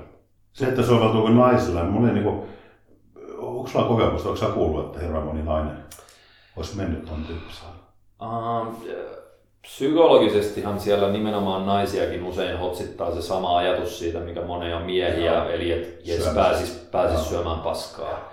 Mutta mä en ole ehkä törmännyt lähellekään niin usein siihen, että toi naisille toimi. Miehille tuntuu toimivan mm. paremmin. Ehkä osaltaan johtuu siitä, että tässä skenessä, missä mekin pyöritään, niin siellä vaan on naisilla enemmän tai vähemmän syömishäiriöä, tendenssiä tai taustaa. Miehillä se on siihen tähän hommaan ei olla tultu syömishäiriö taustalta, vaan ollaan tultu siltä, että halutaan olla vitu isoja ja Joo. kauheita mörköjä ja ollaan treenattu kovaa ja, ja, ja sitten ollaan syöty paljon ja tolleen, mutta sitten jossain kohtaa ollaan katsottu, että no ehkä tämän voisi tehdä jotenkin systemaattisesti. Niin. Et, mä en tiedä, tämä on nyt ihan tällainen, tiedätkö, armchair expert, Joo. haista paska perseestä revitty Joo. spekulaatio, mutta varmasti voi toimia naisillekin. Eihän mun mielestä Skodeveli on itse vastannut siihen jossain Joo. kohtaa, että kyllä voi toimia, mutta se mm. edellyttää sitten tervettä suhdetta ruokaan Joo. ja näitä kaikkia fysiologisia sitten juttuja, että sun pitää olla glykolyyttistä treeniä, aika runsaasti, että tyhjennetään glykogeenivarastot, sun pitää olla matala rasvainen ruokavalio, että IMTG-varastot tyhjennetään, sun pitää olla suht tiivis kunnossa. Joo. Jne. Et, et, kyllä niin. Jos Tuossa on ehkä nyt vastattu silleen niin paljon, me voidaan halutaan sitten yksityiskohtaisemmin mennä tuohon noin. Niin käykää hankkimassa se materiaali. Kannattaa, ei me rahat hukkaa. Jeps, vaikka jos se minä muuna, niin sellaisena silmiä avaavana oppimateriaalina. Näin, juuri Joo. näin. Sitten on sulle tupla tykki. Tupla tykki. Et ole Vilenius harkinnut kirjoittavasi kirjaa. Olisi kiva, kun lisää varsinkin aloitteluvuosien kommelluksia ja hölmöilyjä. Otintakin kirja. Kelapa että puhuu itsestä aina niin vähättelevästi, että välillä näissä podcasteissakin pistää korvaa. On se hyvä, että on nöyrä, mutta niin, piste, piste, piste. Uttiko kirjoittaisi kirjassa haukku sitten se kolme polstaa sivua. Ja se olisi vasta ensimmäinen kappale. ensimmäinen kappale.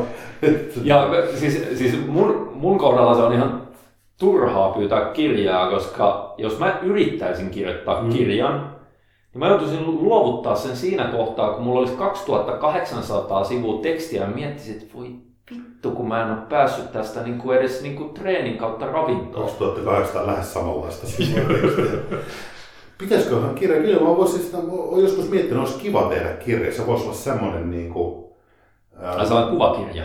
Ku, joo, vähän kuvakirja, mutta semmoinen, voisi olla niin aiheeltaan semmoinen, että miten niin kuin, että kehonrakentaja taittelee lennokkeja. sisällä oleva, ei lennon, mietin yhdistää tämmöisen hyvän ruokailun, gourmet-ruokailun, tiedätkö, maistuvan ruoanlaiton, silti, että tämmöinen asia ja harrastus voisi olla osa sitä lajia.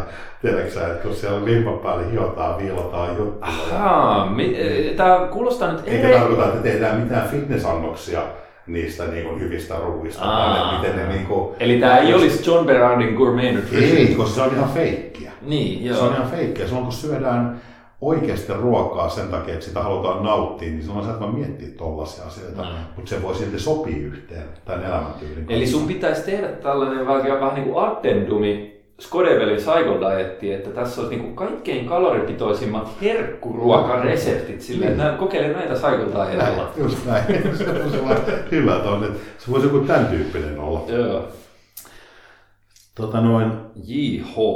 Joo. Jos on lihasmassa tavoitteena, niin suositteletteko alle 15 sarjoja ollenkaan? No, niitä tietyissä tilanteissa tehdään ja hyödyntää, mutta se on pääsääntöisesti, siinä mennään jo Mä san... Sanotaan niin. No joo. Tietyissä tilanteissa tarkoittaa sitä, että ensinnäkin totta kai niitä voi tehdä klusterisarjojen osana joo. koko ajan, koska silloin sä et todellisuudessa työskentelee millä viisärän painoilla. että kysyjät niin tarkoittaa mm. nyt kylläkin nimenomaan tota, että tuolla tehdään niin kuin 15 raskaita maksimisarjoja. Joo. Niin. Uh, viisi kertaa vitonen on vielä siinä ja siinä rajoilla. Joo. Eli sehän on sellainen viimeisiä rajapyykkejä, missä mennään vielä lihasmassan jossain määrin mm. hyvän kasvatusärsykkeen versus niin kuin perusvoiman voimatreenaamisen välimaastossa. Mutta sitten kun men, yleensä viisi kertaa vitonen tehdään jollain kahdeksan, ainakin 18 on maksimipainolla. Eli siinä ei oikeasti mennä viisärimään. Mutta sitten ongelmana noissa, kun mennään johonkin 5, 6, alle 5-16 on eli raskaampiin kuormiin kuin mitä saataisiin nostettua maksimissaan 5-16, niin aina se lisäkuorma tulee rate codingista. Mm. Sulla on jo käytössä siellä kaikki sun lihas... No, mutta on rekrytoitu käytännössä, voisi sanoa toistosta yksi asti. Joo. Jos sä teet raskaa 15 sarjan. Se on 5-18 niin. on se, mistä se lähtee. Ja kysymys oli alle 15 sarjan. Tämä on ihan hyvin, että hän on rajannut sen tähän niin. varmaan, niin. ehkä osaa aavistaakin mitä vastaan. Eli sä et hyödy kehonrakennusmielessä tekemällä alle 15 sarjaa. Sä et saa mitään sellaisia hyötyjä, mitä sä et saisi tekemällä 15 sarjaa. Niin, tai 16 tai 16 sarjaa mutta sä voit menettää paljon. Niin, tai sitten sä vaan kuormitat sun kehon sekä palautumisresursseja, koska se on nimenomaan rate coding on hermostollista voi, voiman irtiottoa. Jos sun laji on voimanosto tai painonnosto tai mikä tahansa voimalaji, niin silloin se rate codingin kehittäminen, niin se on, se on äärimmäisen oleellista. Se on oleellista. Niin, koska sä saat samalla lihasmassalla silloin nostettua isompaa kuormaa. Mutta jos sun tarkoituksena on vaan kasvattaa lihasmassaa mm. ja tehdä se optimaalisesti, eli saada maksimi, sanotaan lihaskasvuärsyke samalla palautumisresursseja rasittavalla niin kuin kuormituksella, niin et sä rupea silloin sinne rate coding alueelle tieten tahtoin menemään, koska se on hermostolle helvetin rasittavaa. Hermostolle rasittavaa plus sen tämä tarkoittaa, että sä voit mennä paljon se, että jos sä teet maksimi kolmosen, mm. niin siinä on kohtuu iso riski joka kerran läsnä. Vähän liikkeestä riippuen, mutta jos otetaan teet isoja moninivelliikkeitä, mm. niin sä teet maksimi kolmosen vinopenkkipunneruksessa, niin se akuutin loukkaantumisen riski niin kohoaa ihan älyttömän isoksi. Jos se kuorma on vaan, se on yksinkertaisesti liian korkea siihen, että sitä pystyisi turvallisesti käsittelemään, niin miksi sä ottaisit sen riskin lisääntymisen, kun sä et kuitenkaan saa yhtään enempää hyötyä sen liensakasvun tekemällä sen vitosen tai kutosen. Mm. Eli, se on niin huono kauppa ehkä vähän se.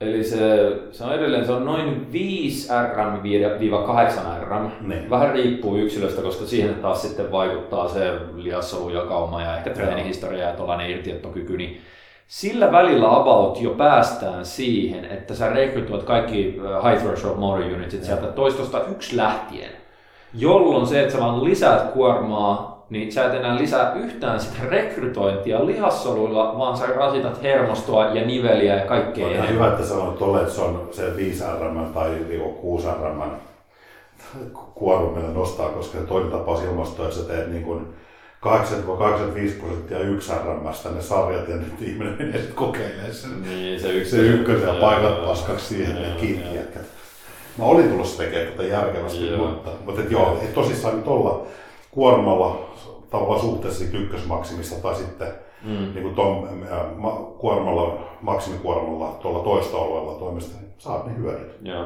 Käyt. Se, se käyt, joo. Uh, mutta ainoa tilanne, missä, tai en mä nyt sanoisi, että ainoa, mutta yksi tilanne, missä mä voisin nähdä perustelluksi raskaammat kuormat kuin viisärän, niin on jos tehdään negatiivisia. No ne on, ne ei ole niin kokonaisia toistoja ja sitten niissäkin on se, että on turvallisempi ja vakaampi jarruttaa sitä painoa pelkästään ja kaveri repii sitä ylös siitä, mm. koska ne usein tehdään, jos tehdään fiksusti, niin tehdään jossakin laitteessa, jossain vähän sulitummassa tilassa, koska se, että se toinen repii sulta painon ylös rinnalta, niin jos se tehdään niin kuin vapailla välineillä, niin mm. se on aika hazardia meidän. Se on ihan hemmetin. Se on käytännössä on vaan kyse siitä, että sä jarrutat sitä mm. kaikin voimin alas niin se on niin kuin lähtökohtaisesti kyllä turvallisempaa, kuin siinä sisälly sellaista riskiä niissä suunnanvaihtotilanteissa. Mutta sehän onkin negatiivisten oikeaoppinen käyttö, niin se on melko spesifistä advanced-tason hommaa. Sillä on potentiaalisesti aika isotkin hyödyt ihan satelliittisoluaktivaatiossa ja niin uuden lihaskasvun stimuloinnissa, mutta silloin samaan aikaan siinä on niin vitulliset riskit. On. Et mullakin hyvin hyvin harvoin, edes silloin kun mun mestat sitä kesti, Joo hyvin harvoin tuli käytettyä, koska sen, se on niin sellaista veitsen terällä taiteilemista. On. Ja et... siinä on tärkeää se, että kenen kanssa teet sitä, niin se mm. osaa, osaa teettää sulla. Ja sä oot mulle teettänyt hyviä negatiivisia vinopekkipunneruksessa. Mm. Se toki ei ollut ihan absoluuttisia negatiivisia. Se varmaan Saisaaren alussa oli se, että sä painoit sitä tankoa vinopenkissä mun rintaa kohti mm. voimalaitoksella pari vuotta sitten. Musta Joo. viimeksi tehtiin niitä. Niin niin silloin kun sä luotat sit toiseen, luotan suhun ja sä teet sen ihan älyttömän hyvin, niin mm. se on niin turvallinen, mutta kyllä lähtökohtaisesti ne, se pitää tietää mitä tekee. Joo, ja mieluummin koneella kuin vapaalla painoilla JNE. Se on, se on, se on, se on kun, kun potentiaaliset hyödyt kasvaa, niin riskit kasvaa ja tuossa mm. kohtaa se saattaa pääsääntöisesti riski olla jo liian suuri. Eli kun lihasmassa on se oikeastaan ainoa tavoite, niin 5 RM raskaammalle puolelle meno, niin se on harvemmin, jos, jos koskaan, niin sen oikeastaan, että siitä on mitään lisähyötyä. Yes. Jeri Pirinen, saunomisen ja avointounin hyödyt niin sanottuna aktiivisena palautumisena, onko oikeita hyötyjä vai pelkkää shaibaa? Mitä muita aktiivisen palautumisen konsteja kuin kävely? No tässä on nyt kaksi täysin päinvastaista, eli saunominen, mikä on kuuma, ja avantouinti, mikä on helvetin kylmä. saunominen, jos käydään läpi mitä sen fysiologisesti, kyllä näillä molemmilla on ihan dokumentoituja hyötyjä. Ehkä saunominen on se, että, se, mitä se nyt menikään, no, koska se saa sut passiivisesti hikoilemaan. Niin ainakin se sellainen, no okei, okay, nämä detoksaustermit sun muut terminologia. Nämä nyt on ehkä vähän kyseenalaisia, mutta muistaakseni oli jopa jotain tällaista aluetta, että erittäin pahoista jostain niin kuin myrkytystiloista kärsineitä jotain palomiehiä. Siis mitä niillä on? Jotain, tiedätkö, ne on hengittänyt niin kuin jossain World Trade Centerissä tai jossain, tiedätkö, kaikkea paskaa kroppaansa. Ja sitten ne oli saanut niille aika hyviä tuloksia käsittääkseni nimenomaan saudaterapialla. Okay. Et ne oli ihan oikeasti ilmeisesti saanut hikoilemalla sitä mönjää pois kropasta tehokkaammin. Mutta toisaalta jos sä oot perusterve ihminen, jolla ei ole jotain sellaista ekstra paskaa kiertämässä tuolla, niin ehkä sä et nyt sitä just hikoile siellä saunassa pois. Eli se on vähän sellainen kyseenalainen, mutta kyllähän se on se, se, tota, se saunaminen, se, se ainakin sitä verenkiertoa vilkastuttaa siinä ja sitten sä hikoilet siinä, mikä on ihan mukavaa. Toki siinä on se ongelma, että jos sä teet sen heti treenin jälkeen, niin sehän vaan pahentaa sitä inflamaatiotilaa. Mitä se on huono hetki saunaa. Niin. Joo. Yleensähän se on ainoa hetki, milloin mäkin pääsen saunomaan, koska ei mulla himassa mm. saunaa ole. Mutta se on aina salilla ollut, niin sen takia mä oon rajannut sen siihen, että mä otan sellaisen lyhyen viiden minuutin löylyn siellä, enkä jää lillumaan tai hillumaan sinne.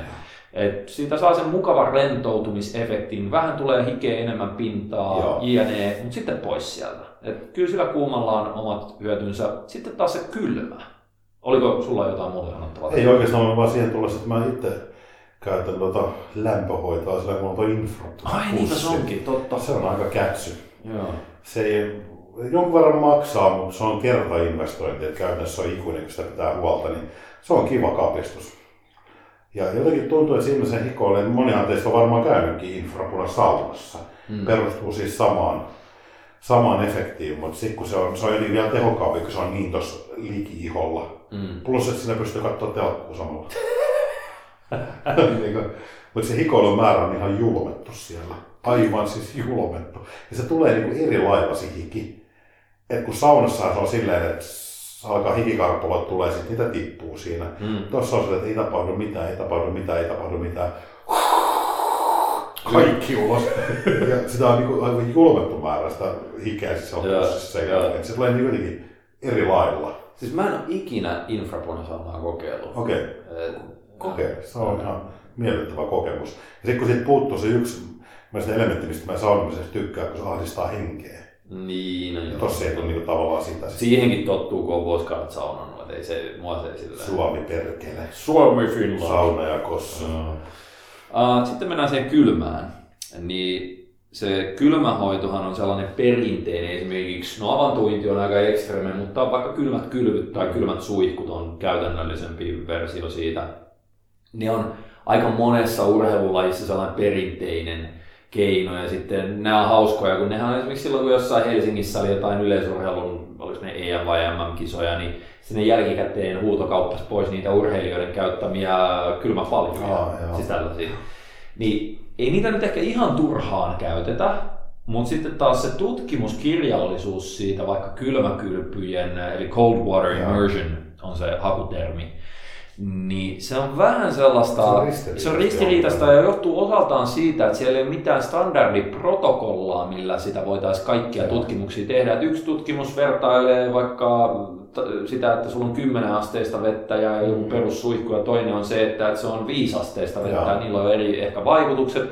Sitten yksi tutkimus on sellaista niin kuin kontrastikylpyä, jotkut on sitä, että ne on 10 minsaa siellä kylmässä kylvyssä, jotkut on 2 minsaa. Kun siinä ei ole mitään standardiprotokollaa, niin se on hyvin pirstaloitunutta se tutkimustieto. Mä en ole vieläkään törmännyt mihinkään sellaiseen tosi vakuuttavaan tai ylipäätään mihinkään, että sillä olisi joku ihan järisyttävä niin palautumisen tai urheilusuorituskykyyn parantava vaikutus. Joissain on jopa havaittu niin kuin huonompia vasteita. Äh, mutta se, mikä on esimerkiksi avantouinnista ja jopa noista cold water immersion jutuista, niin se muistaakseni oli, että niillä on parasympaattista hermostoa stimuloiva vaikutus, mikä on se, että kun sä menet treenaamaan, Joo. sä vedät kovan treenin, niin sä aktivoit silloin, sä siirryt sympaattisen hermoston moodiin, eli se on se fight or flight. Joo. Niin se palautumisprosesseihin, kun taas parasympaattinen hermosto on just se rest and digest. Joo. Eli se on se, joka huolehtii siitä kropan korjaamisesta ja palautumisesta ja tolleen noin sä oot rentoutunut silloin, kun parasympaattinen hermosto on aktiivinen ja no toisinpäin, niin jos sä pystyt vaikka nopeuttamaan treenin jälkeen sitä niin sympaattisen hermoston aktiivisuudesta parasympaattisen suuntaan siirtymistä sillä kylmäkylyllä, mitä se oikeasti tekee, niin kyllä nyt osaltaan kieli, että sillä voi olla joku ainakin rentouttava niin, ja vaikutus. Se, mitä mä itse aina sain siitä, ja minkä takia mä hommasin sen kylmäpalion sinne meijerin saatana suihkuhuoneeseen, niin oli aivan mahtava unen laatu Uh, Siihen, sitä se parantaa, joo. jos se tekee treenin jälkeen. Joo. Jos sä reenaat illalla. Mutta kun ei tarvinnut edes treenata illalla. Joo, mutta usein se iltareeni, tai yksi tekijä, minkä takia huonotauden mm. laatu on juuri se, kun se ruumiin lämpötila nousee. Joo, mutta kun mä huomasin sen jopa sellaisesta, että jos mä tein aamulla treenin, menin sen jälkeen kylmäpaljuun, niin mä nukuin siinä samana iltana paremmin kuin että jos mä en olisi tehnyt Mutta jos se kokee tuommoisena, niin, niin... Ehkä se oli placebo. Niin. Ehkä se, se voi olla, niin. mutta pääsi, että toimii. Joo mulla ei taas sitten henkilökohtaisesti kokemusta, koska tuohon mä vedän sen rajan, että tuo on niin marginaali asia. Minä en jumalauta mene mikään jääkylpyy. Koska ei mä missä jääkylpyssä no, se on ihan sama, onko se, niinku, onko se niinku kahdeksan asteista vai onko se niinku neljä asteista. Mm. En, en ole menossa. Että, saisi aika isot hyödyt kohtuu aukottomasti joutua mulle näyttämään, että mä alkaisin noita tekemään. Mukavuuskerroin tai epämukavuuskerroin on liian iso tossa. No itse asiassa kylmä, kylmä suihku on erittäin vittumainen ja se on vähemmän tehokas ja. kuin se kylmä kylpy. Kylmään kylpyyn sä pulahdat kerran ja se kirpasee, joo, se, se kirpasee viisi sekuntia, sen jälkeen sä totut siihen. Uh, mut joo, ei se, ja toinen sellainen ihan käytännön hyöty, minkä mä oon huomannut, että mulla on ainakin silloin, jos mä en ole kisadietillä, vaan mä oon siinä mun omassa luontaisessa setpointissa, niin mulla on niin järjetön se lämmöntuotto hyvillä kaloreilla, että se jälkihikoilu minkä tahansa treenin jälkeen on ihan siis aivan saatanallista, niin kesäsin, niin pulahdat sinne kylmään kylmään niin, jälkihikoiluun loppuu saman tien. Rasvapolttohan saattaa jonkun verran stimuloida, että se on, siellä pitäisi olla vaan kauan sitten. Ja pitäisi olla la, lapaluiden välistä siellä. Joo. Eli, se, eli se, esimerkiksi se mun kylmäpalli on sellainen, vaikka mulla kuinka vedän itteni sinne Joo. sellaiseen tiedätkö, sikiöasentoon, niin mä en saa lapaluiden takaa just sitä veden pintaa siihen päälle, Joo, koska, koska se, nyt me puhutaan patina-aktivoinnista, eli brown adipose tissue, ruskea rasvakudos, ja se on tuolla lapojen takana. Se on siellä niin, että Joo. se pitäisi pitäisi ylettyä sinne asti. Niin siis Mutta sitten taas kylmä suihkuhan osuu just sinne. No se osuu, se osuu joo. Mutta se on vaan niin vittuvaista Mutta ehkä se helpompi on tämäkin, että nukkusitte semmoisessa optimilämpötilassa, mikä on se 15 astetta vähän siitä yli, niin se on jo riittävän viileä hyvin usein siihen niin, että mäkin on semmoinen, että mä aika usein törkin sen peiton helvettiin siellä ja herään siihen, että mulla on vaan saatavan kylmä. Sitten kääriytyy peittoa ja siinä pyörii monta tuntia semmoisessa olotilassa. Niin... Toki sitten taas kun puhutaan siitä unen, uh, uniympäristön Mun käsittääkseni se uneen optimilämpötila liittyy lähinnä, että pää pitäisi Pää, joo, mutta siinä samalla voi saada, katsoa sen, joo, se on, että aivot tykkää olla tuommoisessa lämpötilassa joo. sillä hetkellä, kun sä oot unessa, varsinkin syvässä unessa. Joo, joo. Mutta siitä saa samalla tuon pienen rasvapolttohyödyn lisäksi aktivoi ruskeata, ruskeata rasvakuudesta siinä, niin, niin tai sitten lainaat kylmäpussin teippaa lapojen väliin. Siis tiedätkö, kun mä oon nähnyt niitä, mä, niitä myydään. Joo, mä ni, ni, ni, myydään sellaisia äh, liivejä Hei, mikä Mut... tässä maailmassa ei myytäisi laitetuksen nimessä? Itse san, siis se oli, ihan, se oli ihan hullu, kun joku tyyppi oli tehnyt ihan sellaisen, se oli, se oli täytyy nostaa hattua, että se oli tehnyt sellaisen todella, sanoisiko, isomman luokan ihmiskokeen itsellänsä silleen, että se oli se oli buildannut sinne, se oli ekaksi, se oli ekaksi jollain sykemittareilla sun muilla ja, ja jollain tällaisilla, niin se oli, se oli mitannut sitä sen peruskalorikulutusta. No, se oli joku mitä 2600 vuorokaudesta Joo. jotain. Ja sitten se oli aloittanut, se oli pari kuukautta kai vetänyt silleen, että se oli koko ajan altistanut itsensä enemmän ja enemmän sille kylmän liivin Joo. käytölle silleen. Ja sitten se, se sanoi, että niin parhaimmillaan se pääsi että se on aktu niin 8-10 tuntia päivässä sellaista oikeasti jatkuvaa kylmää värinää ja tiedätkö, sille, niin se oli noussut 3400. Elämänlaatu. Kymmenen tuntia päivässä aivan. Jes, mä poltin 800 kaloria enemmän päivässä. Ei jumalauta. Mutta joo, tuossa aika hyvin aukasitkin noita kylmäkylpyjä ja kylmäkuumahoitoja niiden tota, no, hyviä ja huonoja puolia. Sitten tämä kysyy vielä, että mitä muita aktiivisen palautumisen konsteja kuin kävely. No mikä tahansa mietoliike. Niin. Eli aina kaikki muu paitsi paikallaan makaaminen tai istuminen. Joo. Se, että se on vaikka, no se kävely on niin helppo, kun sä voi, niillähän on just tämä, mistä Stanfordin puhuu paljon, Joo. niistä 10 minuutin Joo. kävelyistä kolmisen kertaa, kolme neljä kertaa päivässä, mielellä aterioiden Joo. päälle, koska silloin saat samalla yhdistettyä siihen sen verensokerin madaltavan vaikutuksen. Mutta mikä tahansa, sä käyt heiluttelemassa mm. vähän käsiä tai teet jonkun kevyen pumppitreeni. Siis kun tääkin on erikoinen, että osaltansahan, kun aikanaankin on, ennen kuin tästä on mitään tutkimusta ollut, Joo.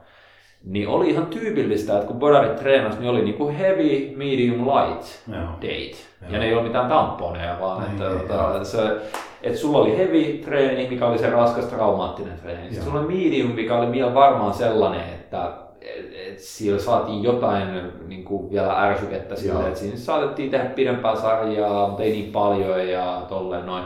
Mutta sitten se light, niin se oli todennäköisesti vain höntsäilypumppailu, mikä todennäköisesti, todennäköisesti toimi palauttavana. just. Silleen ne kävi vaan ottamassa tosi kevyellä painolla pienen pumpia ja pois sieltä. Ja se toimi todennäköisesti palauttavana. Ei ei se ehkä itsessänsä mitään ärsykettä antanut, mutta se palautti se niistä kahdesta muusta treenistä paremmin. Joo.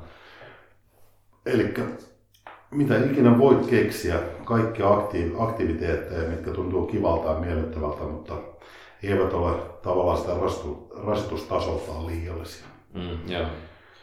Sitten fag... Miten tämä sanotaan? Ulfagelflu. Ulfagelflu. Joo. Yleisesti toimivia progressiokeinoja ovat kuorman, toistojen tai sarjojen määrän nostaminen, mutta ovatko esimerkiksi tempon vaihtelut tai muut vastaavat keinot, joiden avulla toistoista painolla X saadaan haastavampia tai lihastuntumaa parannettua toimivia progressiokeinoja, jos sitä verrataan vaikka sarjapaineen nostamiseen painosta X painoon Y. Itse asiassa aika sanotaanko syvä, laaja, laaja potentiaalinen kyssäri ja ei ole ihan yksikäsitteinen vastauskaan. Tässä Eli... on yksi podcastin melko lailla. Ai. Itse asiassa mehän voitaisiin tehdä niin, että me tota, no, tehdään tästä seuraava podcast. No ei ehkä seuraava, mutta joku seuraavista. Joku, joku, niin, joku seuraavista. Eli tämä eri progressiolajien lajien, lajien, Laji, lajien, lajien. lajien. ja nyt pakko sanoa, että ei saatana, mullahan on itse asiassa yksi oma, mitä seminaareja mä käyn pitämässä, niin se on hyvin läheltä liippaa, eli mulla on sellainen, äh, mitä mä oon useammankin kerran pitänyt, on niinku progression eri lajit. Mm. Eli miten saadaan toteutettua harjoittelun nousujohteisuutta nimenomaan kehonrakennustavoitteisessa treenissä, niin siellä mä käyn näitä eri juttuja ja. läpi, niin jos mä käytän siihen joku vittu neljä tuntia mm. siellä, niin miten me vastattaisiin tähän nyt yhdellä? Niin ei se, joo. joo. Tehdään tästä hei lähitulevaisuudessa, hyvinkin lähitulevaisuudessa niin jakso. Yes. Hyvä kyssäri. Suloniiva kysyy, olisi mielenkiintoista kuulla pohdintaa niin sanotusta testosteroniherkkyydestä. Onko tällaista ilmiötä edes olemassa? Tunnen monia kavereita, jotka saavat hyviä tuloksia erittäin matalilla testosteronin tasoilla. Voisiko tämä selittyä sillä, että tällaiset yksilöt ovat jotenkin herkempiä samalle määrälle testosteronia kuin toiset? Saattaa olla tyhmä ajatus, mutta tuli vaan mieleen äh, androgeenireseptoreiden niin kuin herkkyys ja tiheys on nyt, nyt, nyt, täytyy sanoa, että mä en ole ikinä ennen kuullutkaan tämmöistä asiasta kuin testosteroniherkkyys. No se itse termi. Koska niin kuin, joo, koska... Se itse termi on vähän erikoinen, mutta sehän on ihan perusfysiologiaa, että sulla on androgeenireseptori. Niin. Mietitä sitä koko asetelmaa nyt. Onko tällaista ilmiötä edes olemassa? Tunnen monia kavereita, jotka saavat hyviä tuloksia erittäin matalilla testosteronin tasolla. Mistä tämä on johdettu? Niin, Siinä on hyviä niin. tuloksia, mistä ne koostuu, voi olla miljoona vaikuttavaa niinpä, siellä. Niinpä. Se voi olla, että niillä testosteronin tasoilla ei ole Nehän ei ole läheskään niin tärkeimmässä asemassa. Ei, varsinkin jos ne on fysiologisella niin. tasolla. Eli, eli jos ne on niin sanotusti viitearvojen sisällä. Tämä on nyt niin, kuin... niin, että ne on viitearvojen sisällä, että ne ei ole hypogonadismista kärsiviä Joo. tai edes niin kuin liian matalista. Joo. Ne on vaan sanotaan siellä, jos se on vaikka 10-3-8 se asteikko, niin ne on jossain 12-15 tasolla. Joo, just näin. Niin niin ei silloin, ne ei silloin vaikuta siihen kokonaistuloksekkuuteen todellakaan sille, että jos sä hyppäät siitä 12-36, että sun lihaskasvu kolminkertaistuu. Mä oon sanonut parhaat tulokset esimerkiksi klassikka-aikoina, se on äärettömän matalilla testosteronitasolla. Niin, koska kaikki muu. Kaikki muut tekijät oli, ja mä olin todella, ne oli viitarvoa alle niin kuin, ja pitkän aikaa. Vuosia. Ja, ja reilusti koko ajan. Joo, joo eikä vaikuttanut pätkän vertaa siihen. En usko, että olisi hirveän paljon, tai usko-asia nyt saanut sillä, että ne olisi ollut vaikka 15 pykälää ylempänä. Koska sen huomasi mun varsinkin siinä, että mä en kokenut esimerkiksi tieteellä mitään dramaattisia niin, lihasma. muutoksia lihasmassa määrässä. Niin kun, itse asiassa ne muutokset oli paljon isompia ensimmäisellä dietillä, kun teki asiat päin helvettiä. Just näin, joo joo. joo, joo. Sitten jälkimmäisellä dietillä, kun asiat tehtiin fiksusti, mm. niin ää, todella vähän mun mielestä. Mulla oli se se lihaskutuksen menettäminen jopa pitkillä ja rankoilla dieteillä, jos ylitti sitä 2009. Kuin niin, se mikä oli ihan yli, niin, yli pitkä sinne MMiin, niin. joo totta. Et niin kun, et, et se, että tavallaan mistä tämä analogia on tässä johdettu, että on tullut hyvät tulokset matalalla testosteronitasoilla. Niin, niin kuin siinä olet, olet, tässähän on, joo se on totta, mä hyppäsin ehkä liian nopeasti, joo. kun tämä tyyppi olettaa, että testosteroni olisi nyt niin kuin ainoa ja tärkein asia, joo, mikä vaikuttaa tulokseen. Niin, joo. kun todellisuudessa silloin kun puhutaan fysiologisella alueella, niin ne merkkaa hyvin vähän. Niin. Eli voisiko tämä selittää sillä, että tällaiset yksilöt ovat jotenkin herkempiä samalle määrälle testosta? Tämä todennäköisesti johtuu siitä, että ihmiset on geneettisesti lahjakkaita kasvattaa sitä lihasta. Siellä on vaikka myös niin pikkasen vähän menee muutenkin se ympäristö. Nopeammat, nopeammat lihassolut. Mm. Ne todennäköisesti voi olla, että ne reenaa paremmin, ne reenaa mm. tehokkaammin. Niillä on parempi irti, irtiottokyky. Irtiottokyky paremmin, hoitaa ravitsemuksen paremmin, ne palautuu herkemmin siitä mm. kovasta reenistä. Ne stressaa vähemmän. Stressaa vähemmän. Äh, niitä testosteronitasoja merkittävämpiä tekijöitä voidaan luetella tähän nämä hurumykke. Kyllä, kyllä. Eli mä lähtisin enemmänkin hakemaan sitä syytä noista tekijöistä ja niiden tekijöiden yhdistelmästä, mm. kuin siitä yksittäisestä Yhdestä. yhden hormonin vaikutuksesta siihen kehitykseen. Joka ei oikeasti vaikuta merkittävästi siihen lihaskasvuun ennen kuin mennään suprafysiologisille tasoille. Juuri näin. Äh, mutta edelleenkin mun mielestä on ihan perusfysiologiaa, että kun esimerkiksi testosteroni, joo. se vaikuttaa androgeenireseptoreiden kautta. Ja, Vai, ja androgeenireseptorit tiheydessä ja ilmeisesti niin kuin herkkyydessä, niin kyllä siellä voi olla eroja. Voi, mutta sitten siinäkin on taas se, että, että millä tasolla niin kun sitten testosteroni konvertoituu DHT henkilöllä, millä taas mm. ei ole niin kuin sitten akuuttia vaikutusta siihen lihaskasvuun hirveästi, mutta tämmöiset henkilöt on taas hyvin miehekkäitä, maskuliinisia, mm. ja silloin se vaikuttaa kaikki positiivisesti niihin miehekkäisiin. Tänään takia sanotaan, että kaljut miehet ovat seksikkäitä, mutta se todennäköisesti se on ihan paikkansa pitävä väite. Uskon, että se juontaa juurensa siitä, että kun ihminen kaljuutuu Joo. keskimääräistä aikaisemmin, niin se tarkoittaa silloin sitä, että se konversio DHT on aika äkästä, koska se vaikuttaa niin follikkille. Joo, ja sehän menee... Mutta kun se sama DHT tekee susta, se tekee sitä miehessä on seksuaalisesti todella paljon aktiivisempi mm, kuin henkilö, mm. millä se konversio ei ole sitä luokkaa. Mm. Parta kasvaa vahvasti, sä oot ylipäätään se sun habitus olemassa, sun käyttäytyminen on miehekkäämpää, koska dihydrotestosteroni vastaa aika pitkään niistä, niistä, niistä androgeenisista piirteistä, mitä miehellä tulee, niin ehkä se myös se, mm, Joo, sellainen yleinen miehekkyyden, mm, miten, miten sä uhkut sitä Joo. tai ole olemus. Ja mutta vähän, vähän, ei vaikuta luurakolihakset. Niin, mutta mut sä mä oon sanonut aiemminkin joskus, että mulla todennäköisesti se DHT-konversio tai konversio DHT ei ole kauhean kova luokkaa, Joo. koska yksi, mä oon 36 v mulla ei vieläkään ole partaa. Joo. Siis mullahan tulee tällainen ihan säälittävälle pikkualueelle. Joo kasvaa vähän partaa. Mulla on tuolla niinku pitkin kaulaa sellaisia niinku monen sentin pätkiä, missä yhden ainuttakaan tiedätkö, niinku partaa, siis ei sinne tule mitään. Joo, joo. Ei ole ikinä kasvanut. Joo. Ja sitten toinen on se, että Mulla ei varmaan ikinä lähde hiukset päästä. Joo. Siis mulla on, niin, mulla on ihan liikaa tuota hiusten kasvua ja tolleen. Ja sitten mulla ei ole, meidän, itse suussakin se menee vähän silleen, että, että siellä on niinku vielä 96-vuotiaana on niinku mies. Se on miehekäs mies. Nimenomaan, nimenomaan. Mä oon erittäin naiselle, niin kuin mitä vittu. se on vähän vähemmän, vähemmän, vähemmän, vähemmän miehekäs. Mä oon vähemmän miehekäs, kyllä. Mutta sitten juuri juuri noista uutipuolista reseptoreista, totta kai sit, kun on niitä DHT-reseptoreita ja luurankolihaksolle, mutta se on testosteronilla alttiita mm. reseptoreita, se vaikuttaa sinne, mutta sitten siinäkin taas vaikuttaa monet tekijät, kun et se, että minkälaiset testosteronin tasot sulla on luontaisesti, niin se kokonaistestosteronin määrä ei ole siinä se oleellinen juttu, mm. vaan sitten se, että paljonko sulla on sitä aktiivisessa muodossa oleva testosteronia siellä. Ja se sitten saattaa olla taas, voi olla myös niin, että ihmisellä, mikä kokonaistestosteron on alempi, niin tavallaan se aktiivisen niin. niin kuin osuus on isompi siellä nämä on niin kuin, Siellä on niin miljoona juttuja, että sä et pysty... Niin, joo. Vielä yksinkertaista, kun liikaa hormonitasolla. Joo. Niin Itse asiassa DHT, senhän takia mä oon sitä miettinyt aikanaan just, koska mulla DHT menee esimerkiksi, kun puhutaan ihokarvotuksesta, niin se menee niin päin, että se vähentää sun päälailla tapahtuvaa niin kuin ihokarvan kasvua. Lisää ihokarvaa.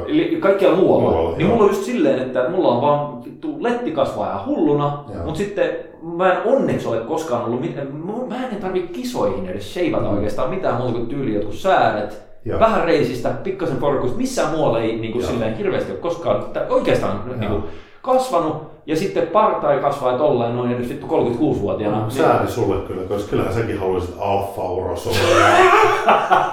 itse, itse, itse asiassa sellainen, tiedätkö mikä on siellä, sellainen ihan vitun make olisi sellainen, sellainen oikein kunnon, kun on platinan värinen parta. Sellainen niin, oikein niin, sellainen harmaa parta. Kyllä, se olisi hieno.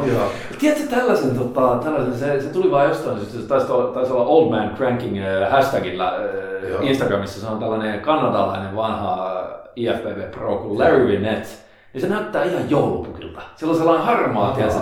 Ja se on... Pitkä pallo, vai? Sellainen semi. Okay, se on semi. Ja se on, se on aika ripped kuosis edelleen. Joo. Treenaa kuulemma kerran viikossa ihan sixpack kunnossa. Uh, Larry Vinette. Okay. Vinette. Joo. Mä tiedän, mä muistan sen sen takia, koska se kisasi aika pitkään natikkaliitoissa. Okay. Ja sitten se, joo, se, se kisasi aika pitkään natikkaliitoissa jossain Masomaniassa ja tollasissa ja niissä Kanadan omissa. Ja sitten se tota, jossain kohtaa siirtyi IFBB puolelle. Se otti pro-kortin sieltä kisasi pari kertaa ammattilaisena, mutta se nykyisin se coachaa jengiä. Ja se on sellainen saatana joulupukki. Silloin hieno parta, se on, se on niin tota... Niin joo, onkin muuta. Joo. On. Just tolla. Joo. Toi olisi komea. Tiedätkö, että jos, jo, et ei niinku sellainen hirveä saatana joku, joku Texasin moottorisahamurha ja parta, ei, vaan joulu, joulu, joulupukki parta, niin vittu se olisi hieno. Mutta ei mun kasva. On kyllä. No. Hienossa kunnossa. Iäkäs mies. Joo, ja ei kuulemma treenaa kuin kerran viikossa. No siinä se kyllä valehtelee, mutta niin kuin, tota, se on aina hyvä sanoa. Niin, silleen, että treenaa kerran viikossa. Plus kuusi kertaa. Joo. Niin. Joo, hyvässä kunnossa. Joo. Mutta joo, eli, eli tosissaan niin tuli varmaan tuossa annettu vastaus tuohon noin, kun hänelle saattaa olla tyhmä ajatus, mutta tuli vaan mieleen, niin se tyhmä ole, mutta ehkä vähän turhaa ojotaan tuossa nyt asioita ja tehdään niin kuin niin se, se on... asioista tai merkityksistä asioista tavallaan syy sille, miksi toiset kehittyy ja miksi ei ole, vaikka siellä on niin kuin 48 ja puoli asiasta ennen, mihin kannattaisi kiinnittää huomioon. Ja toihan on hyvin tyypillistä kehonrakennus tavallaan ajattelussa. Joo. Eli samaan kategoriaan menee tämä, että, että kun siellä on näitä treenifakin ohjelmia, jotka tähtää jonkun yhden hormonin Joo. elevointiin. Oi, joo, nämä on älyttömpiä ikinä. Si- siis joku kasvuhormonia boostava treeniohjelma. Joo. Eli sä boostaat yhtä fakin hormonia ns. luontaista tuotantoa, kasvuhormonin luontaista tuotantoa, mitä sä pystyt treenillä sitä boostaamaan, mikä ei todennäköisesti edes ole mitenkään hirvittävän paljon isossa Joo. mittakaavassa. Ja sitten kun loppujen lopuksi se kasvuhormonin luontainen tuotanto, se ei vaikuta luuranko-lihasten kasvuun käsittääkseni niin oikein millään tavalla. Ei. Siis se on lähinnä sitä, että voiko sun iho ja kynnet ja tolle. Eli, eli, eli, se on iho- ja kynsitreeniä. Siinä on kynsitreeniä. ja samoin kyllä hänet samoin niin testosteronin tuotantoon liittyen. Joo, eli, eli ne käännetään ne treeniohjelmat, niistä tulee niin vitun oudon näköisiä, että siellä niin kuin sen yhden asian optimointiin Mikä tai se voisi sakata sekunnissa, jos se vähänkin jopa hievahtaisi ehkä ylöspäin. Joo. Sen tavallaan takia, mitä sä toteutat siinä. Sä voit sakata sen niin kuin sekunnin nanosekunnissa sen jälkeen tekemällä mm. jotain joo, tai joo. jossain jonkun olosuhteen takia. Joo. Niin, niin nämä on just näitä, että kun mennään perseidellä puuhun, no. että kuvitellaan, että nyt jos saadaan vaikka kasvuhormoni, joku tuotanto stimuloituu jollain laktaattitreenillä, no. että tehdään hirveätä kuntopiiriä hommaa, niin kuin helvetisti maitohappoa, vaan lyhyitä palautuksia tolleen, no. eikä mitään muuta ja, ja isoja perusliikkeitä. Se on niin... kiehtova ajatus. Niin. Sitähän takia niihin tartutaan, kun se on taas niin kuin the easy way out tilanteesta. No, tiedän, on, se niin... on se kään tilanteesta, missä kääntöpuolella on se, että peruskovaa reeniä progressiivisesti pitkän aikaa, niin sieltä niin, se tulee. Niin. Ja tällä yritetään niin päästä tuosta tilanteesta vähän karkaamaan, että mulla onkin sitten... Mulla on oikotie. Niin, mulla on oikotie tähän. Mä, mä olen nokkelampi kuin nämä muut. Just näin. Mä olen nokkelampi kuin nämä kaikki muut pudarit ennen mua maailmassa. Joo. Tää on niin kuin se 9 kilometrin kävelyleikillä, tää on semmoinen oikotie, mikä on pituudeltaan met, niin kuin kaksi metriä ja päättyy nokkospuskaan. Sitten sä tajut, että ne on huono idea. Ja takaisin. Joo, joo. Et, joo, ei, älkää kiinnittäkö ehkä tuohon, tuohon huomiota. Mutta jos ne kaverit kasvaa hyvin, mm. niin kannattaa ehkä alkaa vähän kysellä uudella, että kuinka se kasvaa vähän, mitä ne tekee Niin, mitä sä treenat? Niin. Miten sä nukut? Niin. Miten sä, onko paljon stressiä? Joo. Miten sä syöt? Kyllä. Et, et noita kannattaa ottaa sitten enemmänkin niin kuin utelemaan ja ehkä ottaa no. sitten Eikä se, että hmm, sä onpas nyt kyllä jätkä todella herkkä noille sen matalille niin. testosteronin tasoille, niin. kun se tolleen kasvaa. Sitten tässä toki voi olla sellainen ilmiö myös taustalla, että kun ei ehkä haluta sitten alitajuntaisesti tai tietoisesti myöntää että toiset tekee vähän enemmän hommia kuin toiset. Toihan se aina järkevämmin sitten perustellaan tuommoisella, että, että niin kuin, tavallaan kyllä mäkin, jos mulla olisi ne tasot vaan samat kuin kaverilla. Tai sitten jos on... se työn tekemisen laatu ja taso on Joo. vähän ehkä... Siis tämähän on se ihan... Ei tarkoita hänellä, kun kysyä. Ei vaan, kun tämä on se yleisin juttu. Joo. Tämä on se yleisin juttu, minkä takia se on, se on aina sama variaatio, että se on joko se, että, että no, jos minäkin käyttäisin noita hirveitä myrkkyjä, mm. mitä nuo ammattilaiset käyttää, niin kyllähän minäkin olisin Mr. Olympia kahdessa vuodessa. Joo, just näin. Öö, ei tule tapahtumaan. Mm koska ne vaan on sua lahjakkaampia, ne treenaa kovempaa, ne panostaa Joo. siihen hommaan jne. Okei, sen lisäksi ne ehkä käyttää niitä kauheita myrkkyjä, ne. mutta susta ei tulisi edes ammattilaista niin kuin ihan sama vaikka mitä Joo. tekisit. Ja sama on tässä, että nyt kun se tietää, että sillä on jotain kavereita, joilla ei ehkä olekaan kauheammat myrkkytasot, vaan niillä on matalat myrkkytasot, Joo. mutta silti ne öö, kehittyy paremmin, niin sitten ei ne varmaan treena, siis ei tästä vaan, mä, mä ylistän nyt, että, koska se on, toi on aina se automaattinen, ja kyllähän se on itselläkin, se on, a, tiedätkö, se on sellainen, se tulee aina. Joo. Ensimmäisenä se alitajunen ajatus, mikä tulee, jos joku muu on kehittynyt mm. paremmin mm. kuin sinä, niin mitä vittu se kusattaa. Niin. Siis sille, sitten pitää, he, hetkinen, hetkinen, ehkä toi treenaa aika kovaa, ehkä toi panostaa tähän, onkohan se treenannut silleen... Ehkä sulla on vähän enemmän lahjoakin niin. myöskin, että siellä on paljon Niin se lahjakkuus on yleensä se niin. loppujen lopuksi, mikä selittää Joo. 80. Se on aika pitkälle sitä. Ja, ja kun ei sitä vaan haluta, tiedätkö, ei, kukaan halua myöntää itselleen, että siellä on asioita, mihin sä joko et pysty vaikuttamaan, tai sitten saat ehkä liian laiskasti vaikuttaa. Tiedätkö, tässä on viimeinen kyssäri nyt. Joo. Haluatko lukea itsellesi ja alkaa käymään tämän läpi, koska mä käydä neste poistolla. Ure, ure, mä en kestää. Sa, saat diureesi tauolle. Diureesi tauko. Pidetäänkö yhdessä sellainen? Vai no vaan laitetaan pauselle toi. No. Tämä mun, mun mielestä pystyy laittamaan pauselle. Me ollaan niin fucking ammattimaisia tässä audiorekorderin oh. käytössä. Öö, toivottavasti tämä ei räjähdä, kun mä painan tosta, mä painan tosta, mä painan tosta, mä painan tosta. No niin, Urea jacta est. Eli vesi on hei. Vesi on hei. Ikään kuin olisi kuuluttanut koska Tai sekin se olisi niin kuin aqua jacta est niin, tai jotain, mutta urea on sitten kai huono aine on heitetty tai jotain. Näin. Tämä on tällainen. Uh, meillä olisi viimeinen kyssäri. Kyllä. Ha, Tiina Finn. Vastasitte minulle kesähelteinen aikana kattavasti aterian rytmistä ja pienempikokoisten naisten ongelmasta liittyen liian korkeiksi nouseviin proteiinimääriin. Okei. Okay. Kalorien ollessa lähellä kolmea tonnia ja painon vähän päälle 50 kiloa. Pakko sanoa, että jos on kolme tonnia 50 kiloa naisella sille, että se on aika stabiili se paino, niin Joo. melko hyvällä niin kuin, tiedätkö, flameillä on aineen Joo. Koska mä en syö yli kolme tonnia, jos unohtaa nämä. Niin, nämä, joo. joo. Tankkailut. Proteiinin saanti paukkuu pakostakin yli 3 grammaa painokilo melkein pelkä kaurapuurolla. Kysyisin tähän liittyen, onko yhtä paha, jos tästä suuresta proteiinimäärästä on melkein puolet kasvikunnan tuotteista ja loput ennäs puhtaista proteiinilähteistä kuin se, että kaikki olisi puhdasta proteiinia nyt toi jatkuu tuo kysymys, mutta tähän väliin voi jo sanoa, että eihän missään nimessä toi paha, koska Ei. ensinnäkin protskuu tulee siellä hyvin runsaasti.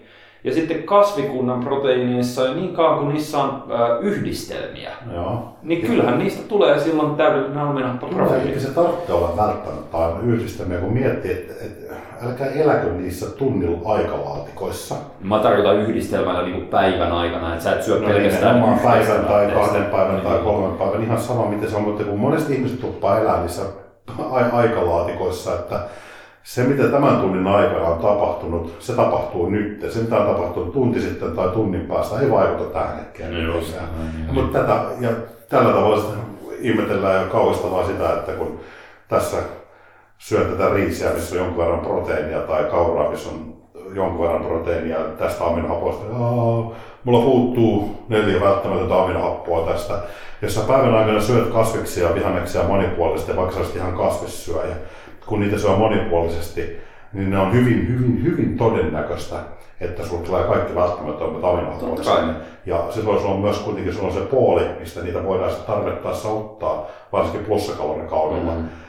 Ja rakentaa sitten sen 20 aminohapon keitollisen lihasta siellä, niin turhaa mun mielestä dissataan niitä kasviproteiineja. Tämä on tässä vähän omaakin, kun mä tykkään nykyään syödä tosi paljon kasvispainotteisesti. Mm, mm. Se on terveellinen tapa syödä, että punaisesta lihasta käytännössä luopunut kokonaan lukunottamatta tankkauspäivien tota, no, bolognese kastiketta, mikä mä rakkaudella haudutan. Et, et ole vielä siirtynyt siihen, että tekisit se jostain fucking seittanista. Seittani on helvetin hyvä proteiinilähde, se on vehnä gluteeni. Mikä niin, mutta eikö se maistaa Ei, kun se, se, se on rakenteeltaan vielä hyvin lihamainen. Onpa. On, on. Ja mm. sähän teet aina ruokaa, jos ei se, se, seitania syö kuin leipää. Sehän on sulla lihan No maistuuko Maistuuko porsaalia hyvälle? Ota se paket, no ota paketista ja syö sellaisena. En mä paketista, mutta silleen Pointti on, että valmistettu. valmistetaan. Niin, mutta sellaisenaan valmistettuna ilman mitään, että siinä on kastiketta tai tollasta, niin kyllä porsaan liha ihan se fucking pihvi. Tiedätkö, porsaan liha pihvi. Ei, missä se valmistaa sen, kyllä se niin kuin, sä paistat ja maustat sen. Mm. Samoin seitä niin kuin sä Suolalla. Su, maustat sen suolaa ja pippurilla esimerkiksi ja paistat sen, niin se on hyvä. Ah. Ja sitten kun siinä on, mun käsittääkseni kaikki, se on aminoprofiili on täydellinen seitanissa ja sitten siinä on vielä äärettömän hyvä imeytyvyys. että kun sitä oli verrattu esimerkiksi siihen baselineen, mikä on se munavalkoisproteiini, Joo. niin se on käytännössä lähes yhtä hyvä imeytyvyys. Oletko varma, että se muna, niin kuin munaproteiini? Ei vaan munavalkoisproteiini. Okay, no. että mä luulisin, että se oli WHO teettämä laaja tutkimus noista. Joo. Ja se oli otettu sitten se oli vertailu eri kasviproteiineja tähän baselineen, mikä oli otettu se munavalkuaine. Okay. Niin, niin siellä löytyy ero, että se kasvikunnan ehkä se yksi ainoa huono puoli, niin se on se, että se on isompia eroja siinä imeytyvyydessä kuin eläinkunnan. Mm. Mutta se toki voi johtua monesta tekijästä, että monet on ihan älyttömän kuitupitoisia ja vaikeasti sulavia. Esimerkiksi brokkolissa on paljon proteiinia. No, no, siinä on enemmän protskuu kuin niin, hiilaa. On, mutta sitten, että miten se ehkä sitten sulaa tuolla ja on hyödyskäytettävissä. Mutta kasviksi se on monipuolisesti. Ja se ei on hyvä lähde. Se on, se on niin aminohappoprofiililta ja hyötykäytöltään niin älyttömän hyvä proteiinilähde. Hmm. Mutta niin kuin, että älkää tämä pointti nyt se, että ketään vegaani ole tässä tekemässä, eikä itsekään ole. Se vähän niin kuin herraa ja kananmunia ja näin poispäin. Mutta punaisen lihan jättänyt käytännössä pois. Mutta turhan tissata kasvikunnan proteiinia, kun varsinkin jos syödään paljon proteiinia. Mm. Mun mielestä silloin on hyvä, että siitä silloin... minimi on ehkä eläinkunnasta tulevaa. Koska se on, joo. Se, silloin tendenssi kuitenkin pitkä se rasittaa erolla kroppaa. Joo, joo. Ei se, jos tässä nyt esimerkiksi laskee tämän esimerkin, että täällä on 50 kiloinen nainen, väkisinkin menee yli 3 grammaa painokilo, joo, melkein pelkällä kaurapuurolla, ja oletetaan, että se saattaa jopa 3000 kalorilla, niin kyllä 150-200 grammaa ainakin on protskua. Joo. Sitten sanoit, puolet siitä on kasvikunnan tuotteesta, niin sehän tarkoittaa, että puolet siitä on edelleen näitä NS-puhtaista proteiinilähteistä, Joo. niin sillähän on siellä kaikkein leusiinipitosta ja tuollaista, ja ihan niin kuin yksinään jo riittävästi Joo. siihen kroppansa tarpeisiin, niin sitten, että se saa lisäksi noita kasvikunnan Joo. proteiineja, niin mun mielestä se vaan, siellä on monipuolisempi se aminohappo niin kuin, koko, kokonaisprofiili päivän joo. aikaan, kuin että sä vaan vetäisit sitä saatanan kanaa ja lihaa. Ja, joo, joo. Lihaa. Se on tuo hyvä pointti muuten. Että, ja edelleenkin just nämä, että... Ja varsinkin mä, mä, mä, suurella proteiinimäärällä, niin sun niin lihasanabolia on isoa. Mm. Tuo kokoinen nainen yli kolme grammaa, yli kolme grammaa painokilo joka päivä, niin ei ongelma, ei vaan nyt sitten se on ihan, tiedätkö, niin kuin, että se määrä on niin iso. Mm. Plus, että jos se syö, toki siinä on se, että, että se syö kolme tonnia kaloreita, Joo. niin sillähän on pakko olla siellä aika messevästi hiilariä, mikä se itsessään se, se vähentää, vähentää proteiinin tarvetta, mutta siis joka tapauksessa sen kroppa kuluttaa sen. Kyllä. Ja se on helvetin hyvä tilanne. Et, mä en näe tuossa mitään ongelmaa, ja... Tämä nimenomaan, ja tämä paljastaa siis on hiilarimäärän tällä, mm. että kun hän selkeästi vailla syy, tämä vähän pelkää nyt, kun että sieltä tulee niitä kasvikunnaproteiineja mm. ihan sijaan paljon, tai eläinkunnaproteiineja sijaan paljon, mutta nehän tulee ilmeisesti sen takia, kun hän on korkeat hiilarit siellä, että hän ei voi niinku välttyä niitä. Mutta tuo on niin kuin sanoin, että se on vaan hyvä asia. Joo, joo. Uh, edes silloin, kun mä aloitin treenaamisen joskus pari, 22 vuotta sitten, niin ehkä ekan kahden vuoden jälkeen, kun mä rupesin lueskelemaan noista, niin mä aina ihmettelin sitä, että miksi moni tällainen old school bodaussuositus oli, että ainoastaan tulee laskea kokonaiset proteiinilähteet. mitä ikinä. Siis totta vitussa ne vaikuttaa ihan yhtä lailla sun, tiedätkö, jos ei mitään muuta, niin aminohappopolin yhdistel, yhdistelyn kautta ikään kuin se menisi hukkaan. Tämä vähän niin kuin tälle, että fenyylialaniini nyt on fenyylialaniini ja siellä verenkierrossa on se sitten tuli kananperseestä niin, tai pellosta. just näin. Se on fenyylialaniini. Niin, ja se vaikuttaa sun kaloreihin, JNE. Se on antikatabolista. Kyllä. Se, siis, e, e, e, mä, mä en ikinä ymmärtänyt sitä logiikkaa siinä et, et minkä takia no, suositellaan... Joo, tämähän on aika yleinen. On, on, on, että ei pitää laskea ainoastaan, jos tulee täydellisen aminohappoprofiilin lähteestä. Sille, ja sitten kun sehän voi olla, että se mun mielestä vielä tämä täydellisen aminohappoprofiilin, niin se voi olla kaikilta muilta osin Joo. aika sellainen robusti se aminohappoprofiili, mutta sieltä saattaa jossain, esimerkiksi alun perin jossain soijaproteiinissa, niin saattaa niinku yksi aminohappo puuttua ja myöhemmin ne on lisännyt sen valmisteisiin. Joo. Niin jos sä saat sitä yhtä aminohappoa jostain samalla aterialla tai edes saman päivän aikana jostain muualta, Joo. niin menikö ne nyt muka kaikki hukkaan, ne muut aminohapot, mitä se söi? Tämä on just tämä, että ihmiset elää siinä tunnin aikavaiheessa. Joo, että joo. jollakin on ihmeellinen tapa, että, että mitä tämän tunnin aikana tapahtuu. Mm. Se tapahtuu nyt, se on ainoa, mikä merkitsee. Sillä, mitä on tapahtunut tunti sitten ja. tai kaksi tuntia sitten, tai tunnin päästä tai kahden tunnin päästä, tai mitä menee suun, ikään kuin niille ei olisi mitään merkitystä, vaan se on ainoastaan tämä hetki. Sitten se resetoituu se tilanne, mm. ja sitten seuraava hetki, kun se ei ole noin. Jo, ja kun eihän tuossa tarvitse edes miettiä, kuinka on pitkään on tällaista, tiedätkö, bro science, bodaus, ruokanatsismia harrastettu 50 vuotta, 60-70 vuotta, niin jos se ihmiskeho nyt vaatisi sen, mm. että pitää syödä ainoastaan täydellisen aminohappoprofiilin proteiinilähteitä, ja mikään muu ei kasvata lihasta, niin eihän täällä ihmiset olisi pystynyt kävelemäänkään ympäri, kun se vaatii lihasmassaa, no, niin ennen vuotta 1970. Ja, ja sitä niin kuin jotenkin voisi kuvitella vielä, ja edes minä kuvitelma, aika monesti se asetelma on, on tällainen, että erityisesti sitten kehonrakentajat ja ihmiset, jotka haluaa rakentaa paljon lihasta ja kun on sitten kehityskaudella syödään paljon, mm.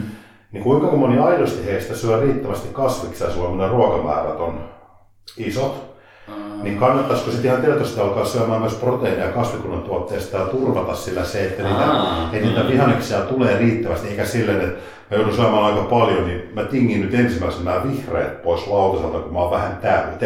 kun sulla ei ole enää sitä haluaa niin välttämättä syödä niin paljon. Niin sitten se tulee se, että kuinka moni tuossa tilaisuudessa oikeasti syö paljon ja sitten turvautuu niihin viherjauheisiin. No mä oon turvautunut osalta. Joo, niin, kun se ei ole. Niin. Tuossa oli hauskasti, myös Alan Aragoni sanoi sen, että olisi ollut se, taisi olla jo, että, että niin kuin viherjauheet on niin kuin ton superfoodien BCAA. se on niin kuin, se teki tämmöisen vertauskuvan mm, siihen, niin että se on niin kuin, Joo, että ollaan mukamassa otettu siitä se, niin, ja se, sitten todellisuudessa siitä ei saa kaikkea, niin, mitä niin kuin, no. Mutta et, et, et, tonkin takia, jos ruokamäärät on iso, niin älkää, et, et, syökää niitä vihanneksia, kasviksia ja proteiinipitoisia kasviksia, popuja ja kaaleja ja näin poispäin, ja nauttikaa niistä protskuista, mitä niitä kautta tulee, kun, kun helposti tuossa tilanteessa jää syömättä muuten kokonaan. Mutta eiköhän tämä osuus olla käsitelty. Tämä jatkuu tämä Tiina Finin kysymys. Eli Joo. yhtenä ongelma tähän liittyen on esimerkiksi se, että minulla ei ole enää heittomerkistä varaa Joo. lisätä aminohappoja treenijuomaan tai palkkariin, vaikka niitä sinne treenin ajankohdan vuoksi tarvitsisin. Ei sen kun heität vaan. Mm. Ei se, siis, siis, koska se treeni ajankohta, vaikka sä oot muuten vedetty aika korkealla protskuilla, ja tuskin se sun kehityksessä mihinkään kaatuisi, vaikka sulla ei ehkä nyt olisikaan tollaisessa Just tässä tilanteessa se nimenomaan ei ole välttämätöntä. Niin, koska sillä on niin täynnä varmasti Joo. lihasglykogeenit mm. koko ajan, kun se syö niin paljon. Se saa paljon protskua siitäkin huolimatta, että sillä on jopa niin kuin proteiinia säästävää hiilaria niin paljon. Niin se ei tuossa tilanteessa missään nimessä mutta jos se, se ei rajoita sen kehitystä se, että, että se vaikka jättäisi palkkarista tai intrajuomasta vähän jotain aminohappoja pois. Mutta toisaalta jos se haluaa niitä sinne laittaa ja optimoida sillä sitä tilannetta edes teoriassa, niin ei siinäkään mitään vikaa ole. Ei ole, mutta tavallaan jos tilanne on se, että se muutenkin tulee liikaa proteiinia, mm. niin onko sitten enää järkeä tunkea sitä sinne? No, jos sä laitat joku fucking 6 grammaa BCA tonne, niin. niin kuinka paljon se nyt vaikuttaa tuossa kokonaisuudessa? No ei se välttämättä hirveästi niin. mutta niin kuin, et, tämä on niitä asioita, mistä ei kannata varmaan, varmaankaan tehdä ongelmaa. Niin, itse asiassa täällä hän sanoikin, että runnusproteiinimäärä ei myöskään kor- rokotekohdalle mm. muita makroja, sillä niitäkin piisaa hiilari yli 300 rasvaa yli 70. Kylläpä menee ruokaan noin. Siis toi on niin kuin enemmän kuin muulla käytännössä, no. jos unohtaa mun tankkailut. Toisena, Hieno tilanne. on, helvetin hyvä. Toisena kysymyksenä. Olette esittäneet monesti ja hyvin perustellusti vitusti, eiku, vitusti, eiku, vitut, näin me piti sanoa. Me ei perustella mitään hyvin. Me perustellaan se täydellä kieliposkessa vedetyllä bro science mielipiteellä. Ette suosi nopeita hiilareita ennen treeniä, koska verensokeri droppaa tällöin treenin aikana. Jos kuitenkin infrassa on mukana hiilari, niin onko ennen treeniä otetusta hiilarista haittaa? No, s- niin, se nyt vähän riippuu kuinka nopeasti Jos sä... verensokeri pääsee laskemaan, laskemaan niin silloin haittaa, kun niin. vaan sellainen vetämä toolo. Eli, eli, eli pahi, pahi, pahimmillaanhan toi tilanne on sellainen, että sä otat sen nopean hiilarin, niin kauan ennen treeniä, että sulla tulee hypoglykemia siinä, ne verensokerit droppaa. Ja sitten se joudut uudelleen nostamaan ne sillä infrahiilareilla, jolloin sä oot jo kärsinyt siitä hypoglykemiasta. Toki jos sä siirrät sen lähemmäs, sen nopean hiilarin sitä treenin aloitusta, silleen, että ne vaan nousee ne verensokerit, ja sitten sä rupeat litkimään sitä intrahiilaria ennen kuin ne ennen treeniä syödy nopein hiilarin nostattamat verensokerit laskee. Ja tulikohan tämä nyt selvä.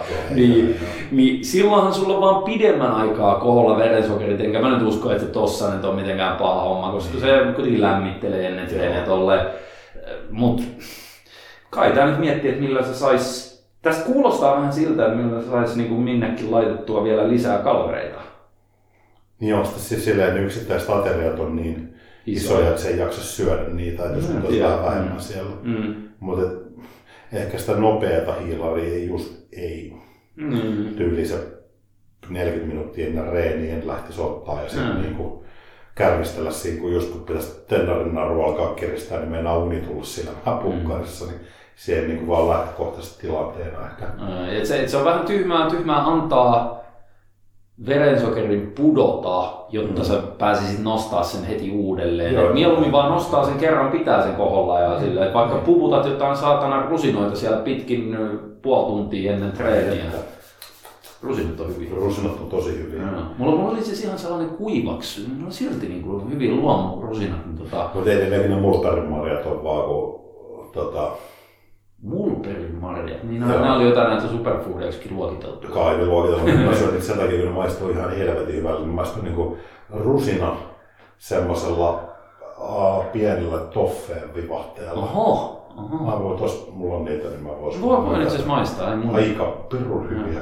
Että niitä on kiva sitten hmm. nakkailla sinne yläpuolella.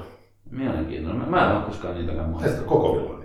No en mä oon koko Mä, mä, mä, mä, mä oon niitä selektiivisiä tuotteita aina no, käyttänyt paljon, mutta en mä, siis mulla on vähän sellainen, että varsinkin jos tää on joku superfoodi, niin mä mielen se sellaiseksi epäilyttäväksi ituhippi. No niitähän ne usein onkin, mutta, mutta on vaan pirun hyvän makuisia. Niin, niin tota, noin. Se on silleen, että jos mä itse erehdyn hairahtamaan johonkin superfoodiin silleen, että vaikka viher jauhot tai, no. tai sitten kookos, no mun mielestä kookosöljy nyt ei ole superfoodi. Mä niin tarkoitin siis äh, humpukina siis silleen, että tuo sana superfoodi on tyhmä. Sulla on hyviä tavallaan organisia tuotteita, kuten... Niin enemmän se on luo, enemmän koko vielä luo. Se on luo, niin. niin, niin kuin, sulla voi olla hy, hyvä, osa tykkää syödä kojimarjaa, varsinkin jos se saisi pensaasta otettua suoraan. Me syödään täällä mustikoita, kun se saadaan pensaasta mm, suoraan mm. tai maasta suoraan, mutta et niin kuin, että kaikki marjat ja vihannekset ja mitkä vain niin voi hyvin rikkaita sieltä mineraalipitoisuudeltaan, mm. niin, niin se ei tarvitse olla sitä juuri jotain tiettyä muotijuttua. Joo. Ehkä sitä tarkoitetaan. olla. Niin. Ja muualla päin maailmaahan siellä sitten ihan perusmustikoita niin syötetään superfoodeina. Niin, ne kääntää sitten. Niin, niin. Joo. Siellä on vitut näistä meidän... Kiinassa, Kiinassa on varmaan sille vitut näistä meidän takapihalla kasvavista kosimarjoista. Vittu saatais suomalaisia mustikoita. Täällä kaivetaan koimaria ja mustikat tungetaan piirakkaa ja vanilja ja jätetään päälle. Ja niin kuin, se on superpiirakka. Just näin, joo. Saatiinko me kaikki kyssär loppuun asti? No kyllä mä ainakin loppuun, en mä kyllä mihinkään mitenkään hirveän perustellusti vastattu. Mutta, mutta tota... kiva, että te lähetätte näitä ja hei, lähettäkää please lisää, koska täällä on nytkin hemmetin hyviä kyssäreitä. Ja, ja saatiin sitten jopa tuosta yhdestä rakennetaan kokonaisen jakson aihe. Niin totta, joo. Et se oli niin. Ala. Mä sain poimittua. Sä sait punaisen, mä ottaa tämmöisen. Mm. Tämmöisen tota... Vihertävän. Joo, vihertävän tai ei ole huomiota. Väärin. Mutta tota, joo. Musta tuntuu, että olisiko meidän aika laittaa tämä kohtapuoliin pakettiin, koska me ollaan jaariteltu. Nyt tämä meni vähän tämmöisen Q&A-tyyliseksi tämä no, oli tämä keskivaihe ja loppuvaihe. Joo, joo, joo, alussa puhuttiin en mä edes Mötley Crue huumeongelmista ja, ja Skifi-elokuvista ja näin. Ei kun Skifi tv se ei me Skifi-leffoista puhuttu Ai, mitään. Niin ei Kaksi ihan eri asiaa. No. Ja tota noin, mutta hei, sellainen, että me tuotiin tuossa edellisessä jaksossa ilmoille mielenkiintoinen ja hyvä projekti, mitä me ollaan tässä käytännössä koko alkuvuosi tuunattu. Ja, on ja, kyllä ja, jonkin verran työstetty, itse asiassa aika hemmetin paljon jopa, joo. mutta sitä on ollut kiva vääntää, koska ollaan haluttu tehdä alusta saakka käytännössä sellaista hommaa, mistä voisi itse oikeastaan vähän jopa olla ihan tyytyväisellä tavalla ylpeä, että on jonkinasteista Sovitaanko arvokasta tämän asian tiimoilta sä et ole oma ylinöörä itsesi, koska niin kun, öö, tiedätkö, kun se on Suomessa, se on niin kuin jotenkin siinä sellainen, jos sä sanot... No, mutta sä oot espanjalainen. Olet niin espanjalainen. Olet kuin espanjalainen tämän asian siis, ei, mutta se, se, on se perinteinen juttu, että jos sä sanot mitään muuta kuin itseäsi vähättelevää Suomessa, sä oot ylimielinen. Niin, se on jo usein.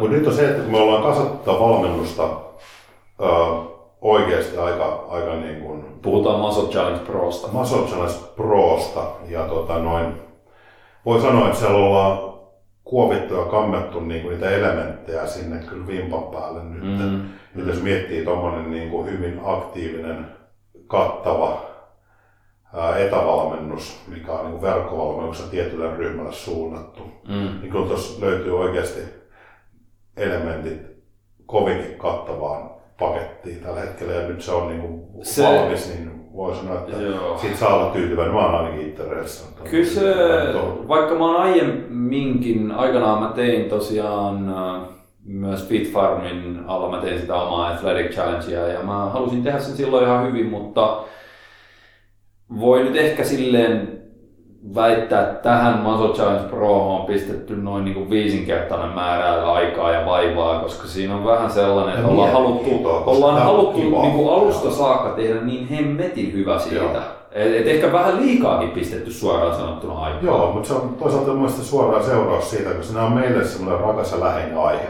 Joo. Ja siinä on ollut myös kiva tavallaan sukeltaa ja uppoutua mm, sinne, mm. koska omat haasteensa aiheuttaa se, että kun se on verkkovalmennus, se on aina jonkun verran geneerinen. Yes. Mutta että miten me pystytään yhdistämään tuommoiseen geneeriseen valmennukseen se tietotaito, mikä meillä on jakaa ihmisille, monipuoliset ulottuvuudet mm. sekä treenin että ruokavalion osalta, että siitä kuitenkin voitaisiin tehdä mahdollisimman paljon jättää sellaista yksilöllistä valinnanvaraa. Kustomointivaraa. Kustomointivaraa. Ja sitten toisaalta se, että se on niin kuin, se on ollut projektina tosi mielenkiintoinen ja, ja mm. niin kuin, me ollaan mielestäni onnistuttu tekemään sitä kattavaa. Joo. Ihan paskahan se loppujen lopuksi on, mutta, ei, joo, mut, niin. mut sillä, että jos, jos nyt haluaa kahden höhelin tekemään tota, nettivalmennusta ihmetellä, niin se on sitten meillä tuolla, mikä tämä osoite oli, mä en edes muista. Muscle Academy. .fi. Toimiks myös se musclechallenge.fi? Joo, ja Muscle Challenge on se varsinaisen valmennuksen nimi, eli, eli tota, no, tämä minkä tavallaan kokonaisuus, minkä alla me tehdään nimeltä Muscle Academy, ja se ehkä liittyy tämä nimi nyt siihen, että, että, kun sen, sen lisäksi, että siellä valmennuksessa on niitä elementtejä, että se on niin sekä ravitsemuksellisesti, että sitten tavallaan tavoiteasettelulta ja keinovalikoimalta niin monipuolinen, mutta kyllä meidän yksi ihan mm. alun perin se lähtökohtainen tavoite, kun me lähdetään valmennustyötä tekemään tältä pohjalta, on se, että haluttaisiin myös opettaa ihmisiä yes. niin kuin vähän äh, fiksummiksi ja ehkä avataan sitä perspektiiviä, millä, millä katsotaan niin kuin, esimerkiksi jos, jos valmennus on vaikka kasvukauden valmennus, lihaksen kehityskauden valmennusjakso, yes. niin mitä kaikkia elementtejä siellä on, niin miksi ne on siellä läsnä. Just näin. Eli ei pelkästään, että tässä on ohjeet, tee niin kuin Joo. sanon, vaan tässä on ohjeet ja nyt me selitetään helvetin pitkällisesti, miksi tämä asia on näin. Se on tosi tärkeää mun mielestä, että tavallaan aletaan avaamaan niitä ehkä jaetaan sitä henkistä pääomaa myös sitten eteenpäin, kun se on mun mielestä yksi tosi tärkeä no se on, meille, se, se on meille alusta saakka ollut sellainen äärimmäisen tärkeä osuus tätä koko idioottipodaustouhua. Että tästä saa myös irti sitä jotain, että oppii paremmin ja oppii ymmärtämään sitä, jolloin kun sä opit ymmärtämään, niin sä pystyt jopa omalla kohdalla tekemään jatkossa paremmin, niin sä, sä voit vaikka katsoa treeniohjelmaa. Joo. Ja sä pystytkin analysoimaan sitä tiettyjen olemassa olevien periaatteiden mukaisesti. Että se ei ole vaan sellaista, että öö, no onko tämä hyvä vai huono.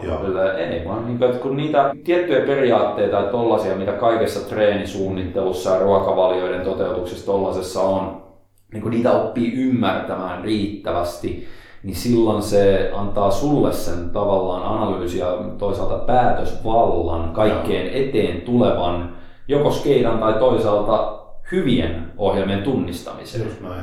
Ja jopa suunnitteluun. Joo. Et. Ja sen takia me ei ole niin missään vaiheessa näillä haluta, ei ole haluttu eikä tulla koskaan haluamaakaan luoda semmoista mitään vaikutelmaa. Motherfucking HC flat out peräsoli pitkällä kasvat miljoona kiloa. Miljoona kiloa kahdessa päivässä joo. ja kiristys samalla. Joo, koska ne ei ole niinku realistisia millään tasolla, vaan on yrittänyt pitää näistä niinku, niiden elementtien ympärillä, mistä se kehitys sitten kussakin valmennuksessa tulee rakentumaan. Mm-hmm. Ja nämä on ollut hauska juttu ja nyt tämä aukeaa. Teillä semmoinen huomio ehkä vielä, että kaikille valmennukseen osallistuville, niin siellä on luvassa vielä sitten spesiaali sisällötuottoa erikseen. Joo, joo. Että me tehdään paljon sisältöä ja tullaan tekemään tänne meidän, meidän kanavalle, Wellenius Hulkki-kanavalle, mutta sitten tavallaan valmennuksen osallistuville tulee vielä sitten ihan Se on ihan privaatti, eksklusi- eksklusiivista sisältöä joka Joo. viikko. Joo, ja ää, nyt, nyt alkaa tällainen, mulla tämä tavallaan niin. kaupallisten tiedotteiden... Ja kun mä yritin nimenomaan sanoa, kun me ollaan molemmat vähän huonoita, Joo, ei siis tämä... pakko myös välillä yrittää myydä, koska niin, kun vaikka tekee kuinka hyvän, se on maailman paras tuote, niin se ei sieltä kaupan ylähyllyltä hui. No kun saatana, kun se on niin, tuntuu niin väärältä, että tiedät, niin kuin yrittää niin kuin mainostaa jotain, mitä on itse tehnyt. Mene takaisin Espanjaan ja tuu taas vähän enemmän espanjalaisena takaisin. Ja alkaa olla semmoinen kansainvälinen välimerellinen meininki. No siellä ne vasta roskaa myyviä, niin, se on niin, niin, niin kusetuspaikka kuin ollaan voi. Että se on torikauppiaita, niin pystyy myymään myös paskaa, niin on hyviä myyjiä. Mutta lyödään hei tämä podcasti tältä osin sappiin. Oli hyviä kyssäreitä ja laittakaa hei kyssäreitä tulee lisää, koska nämä on aina nämä on niin kuin tämän podcastin, mitä se Uno Turhapuro sanoi, että naisista, että iäkkäämmät naiset on elämän suola, mutta nuoret on se sokeri, niin koska nämä sitten nämä meidän sokerit tässä podcastissa aina näkyy. mä, mä, mä, en tiedä, miten tämä menee, mutta... Näin se menee. Joo. Kiitetään ja kumarretaan ja ensi kertaa. Joo. Oliko sulla jotain? Ei. En mä, nyt mulla alkaa vähän no, aivodopit wear off. Okay. Alfa-GPC, L-karnitiini ja sitten kofeiinin aivoissa adenosiinin blokkaus. Niin Okei, okay, tack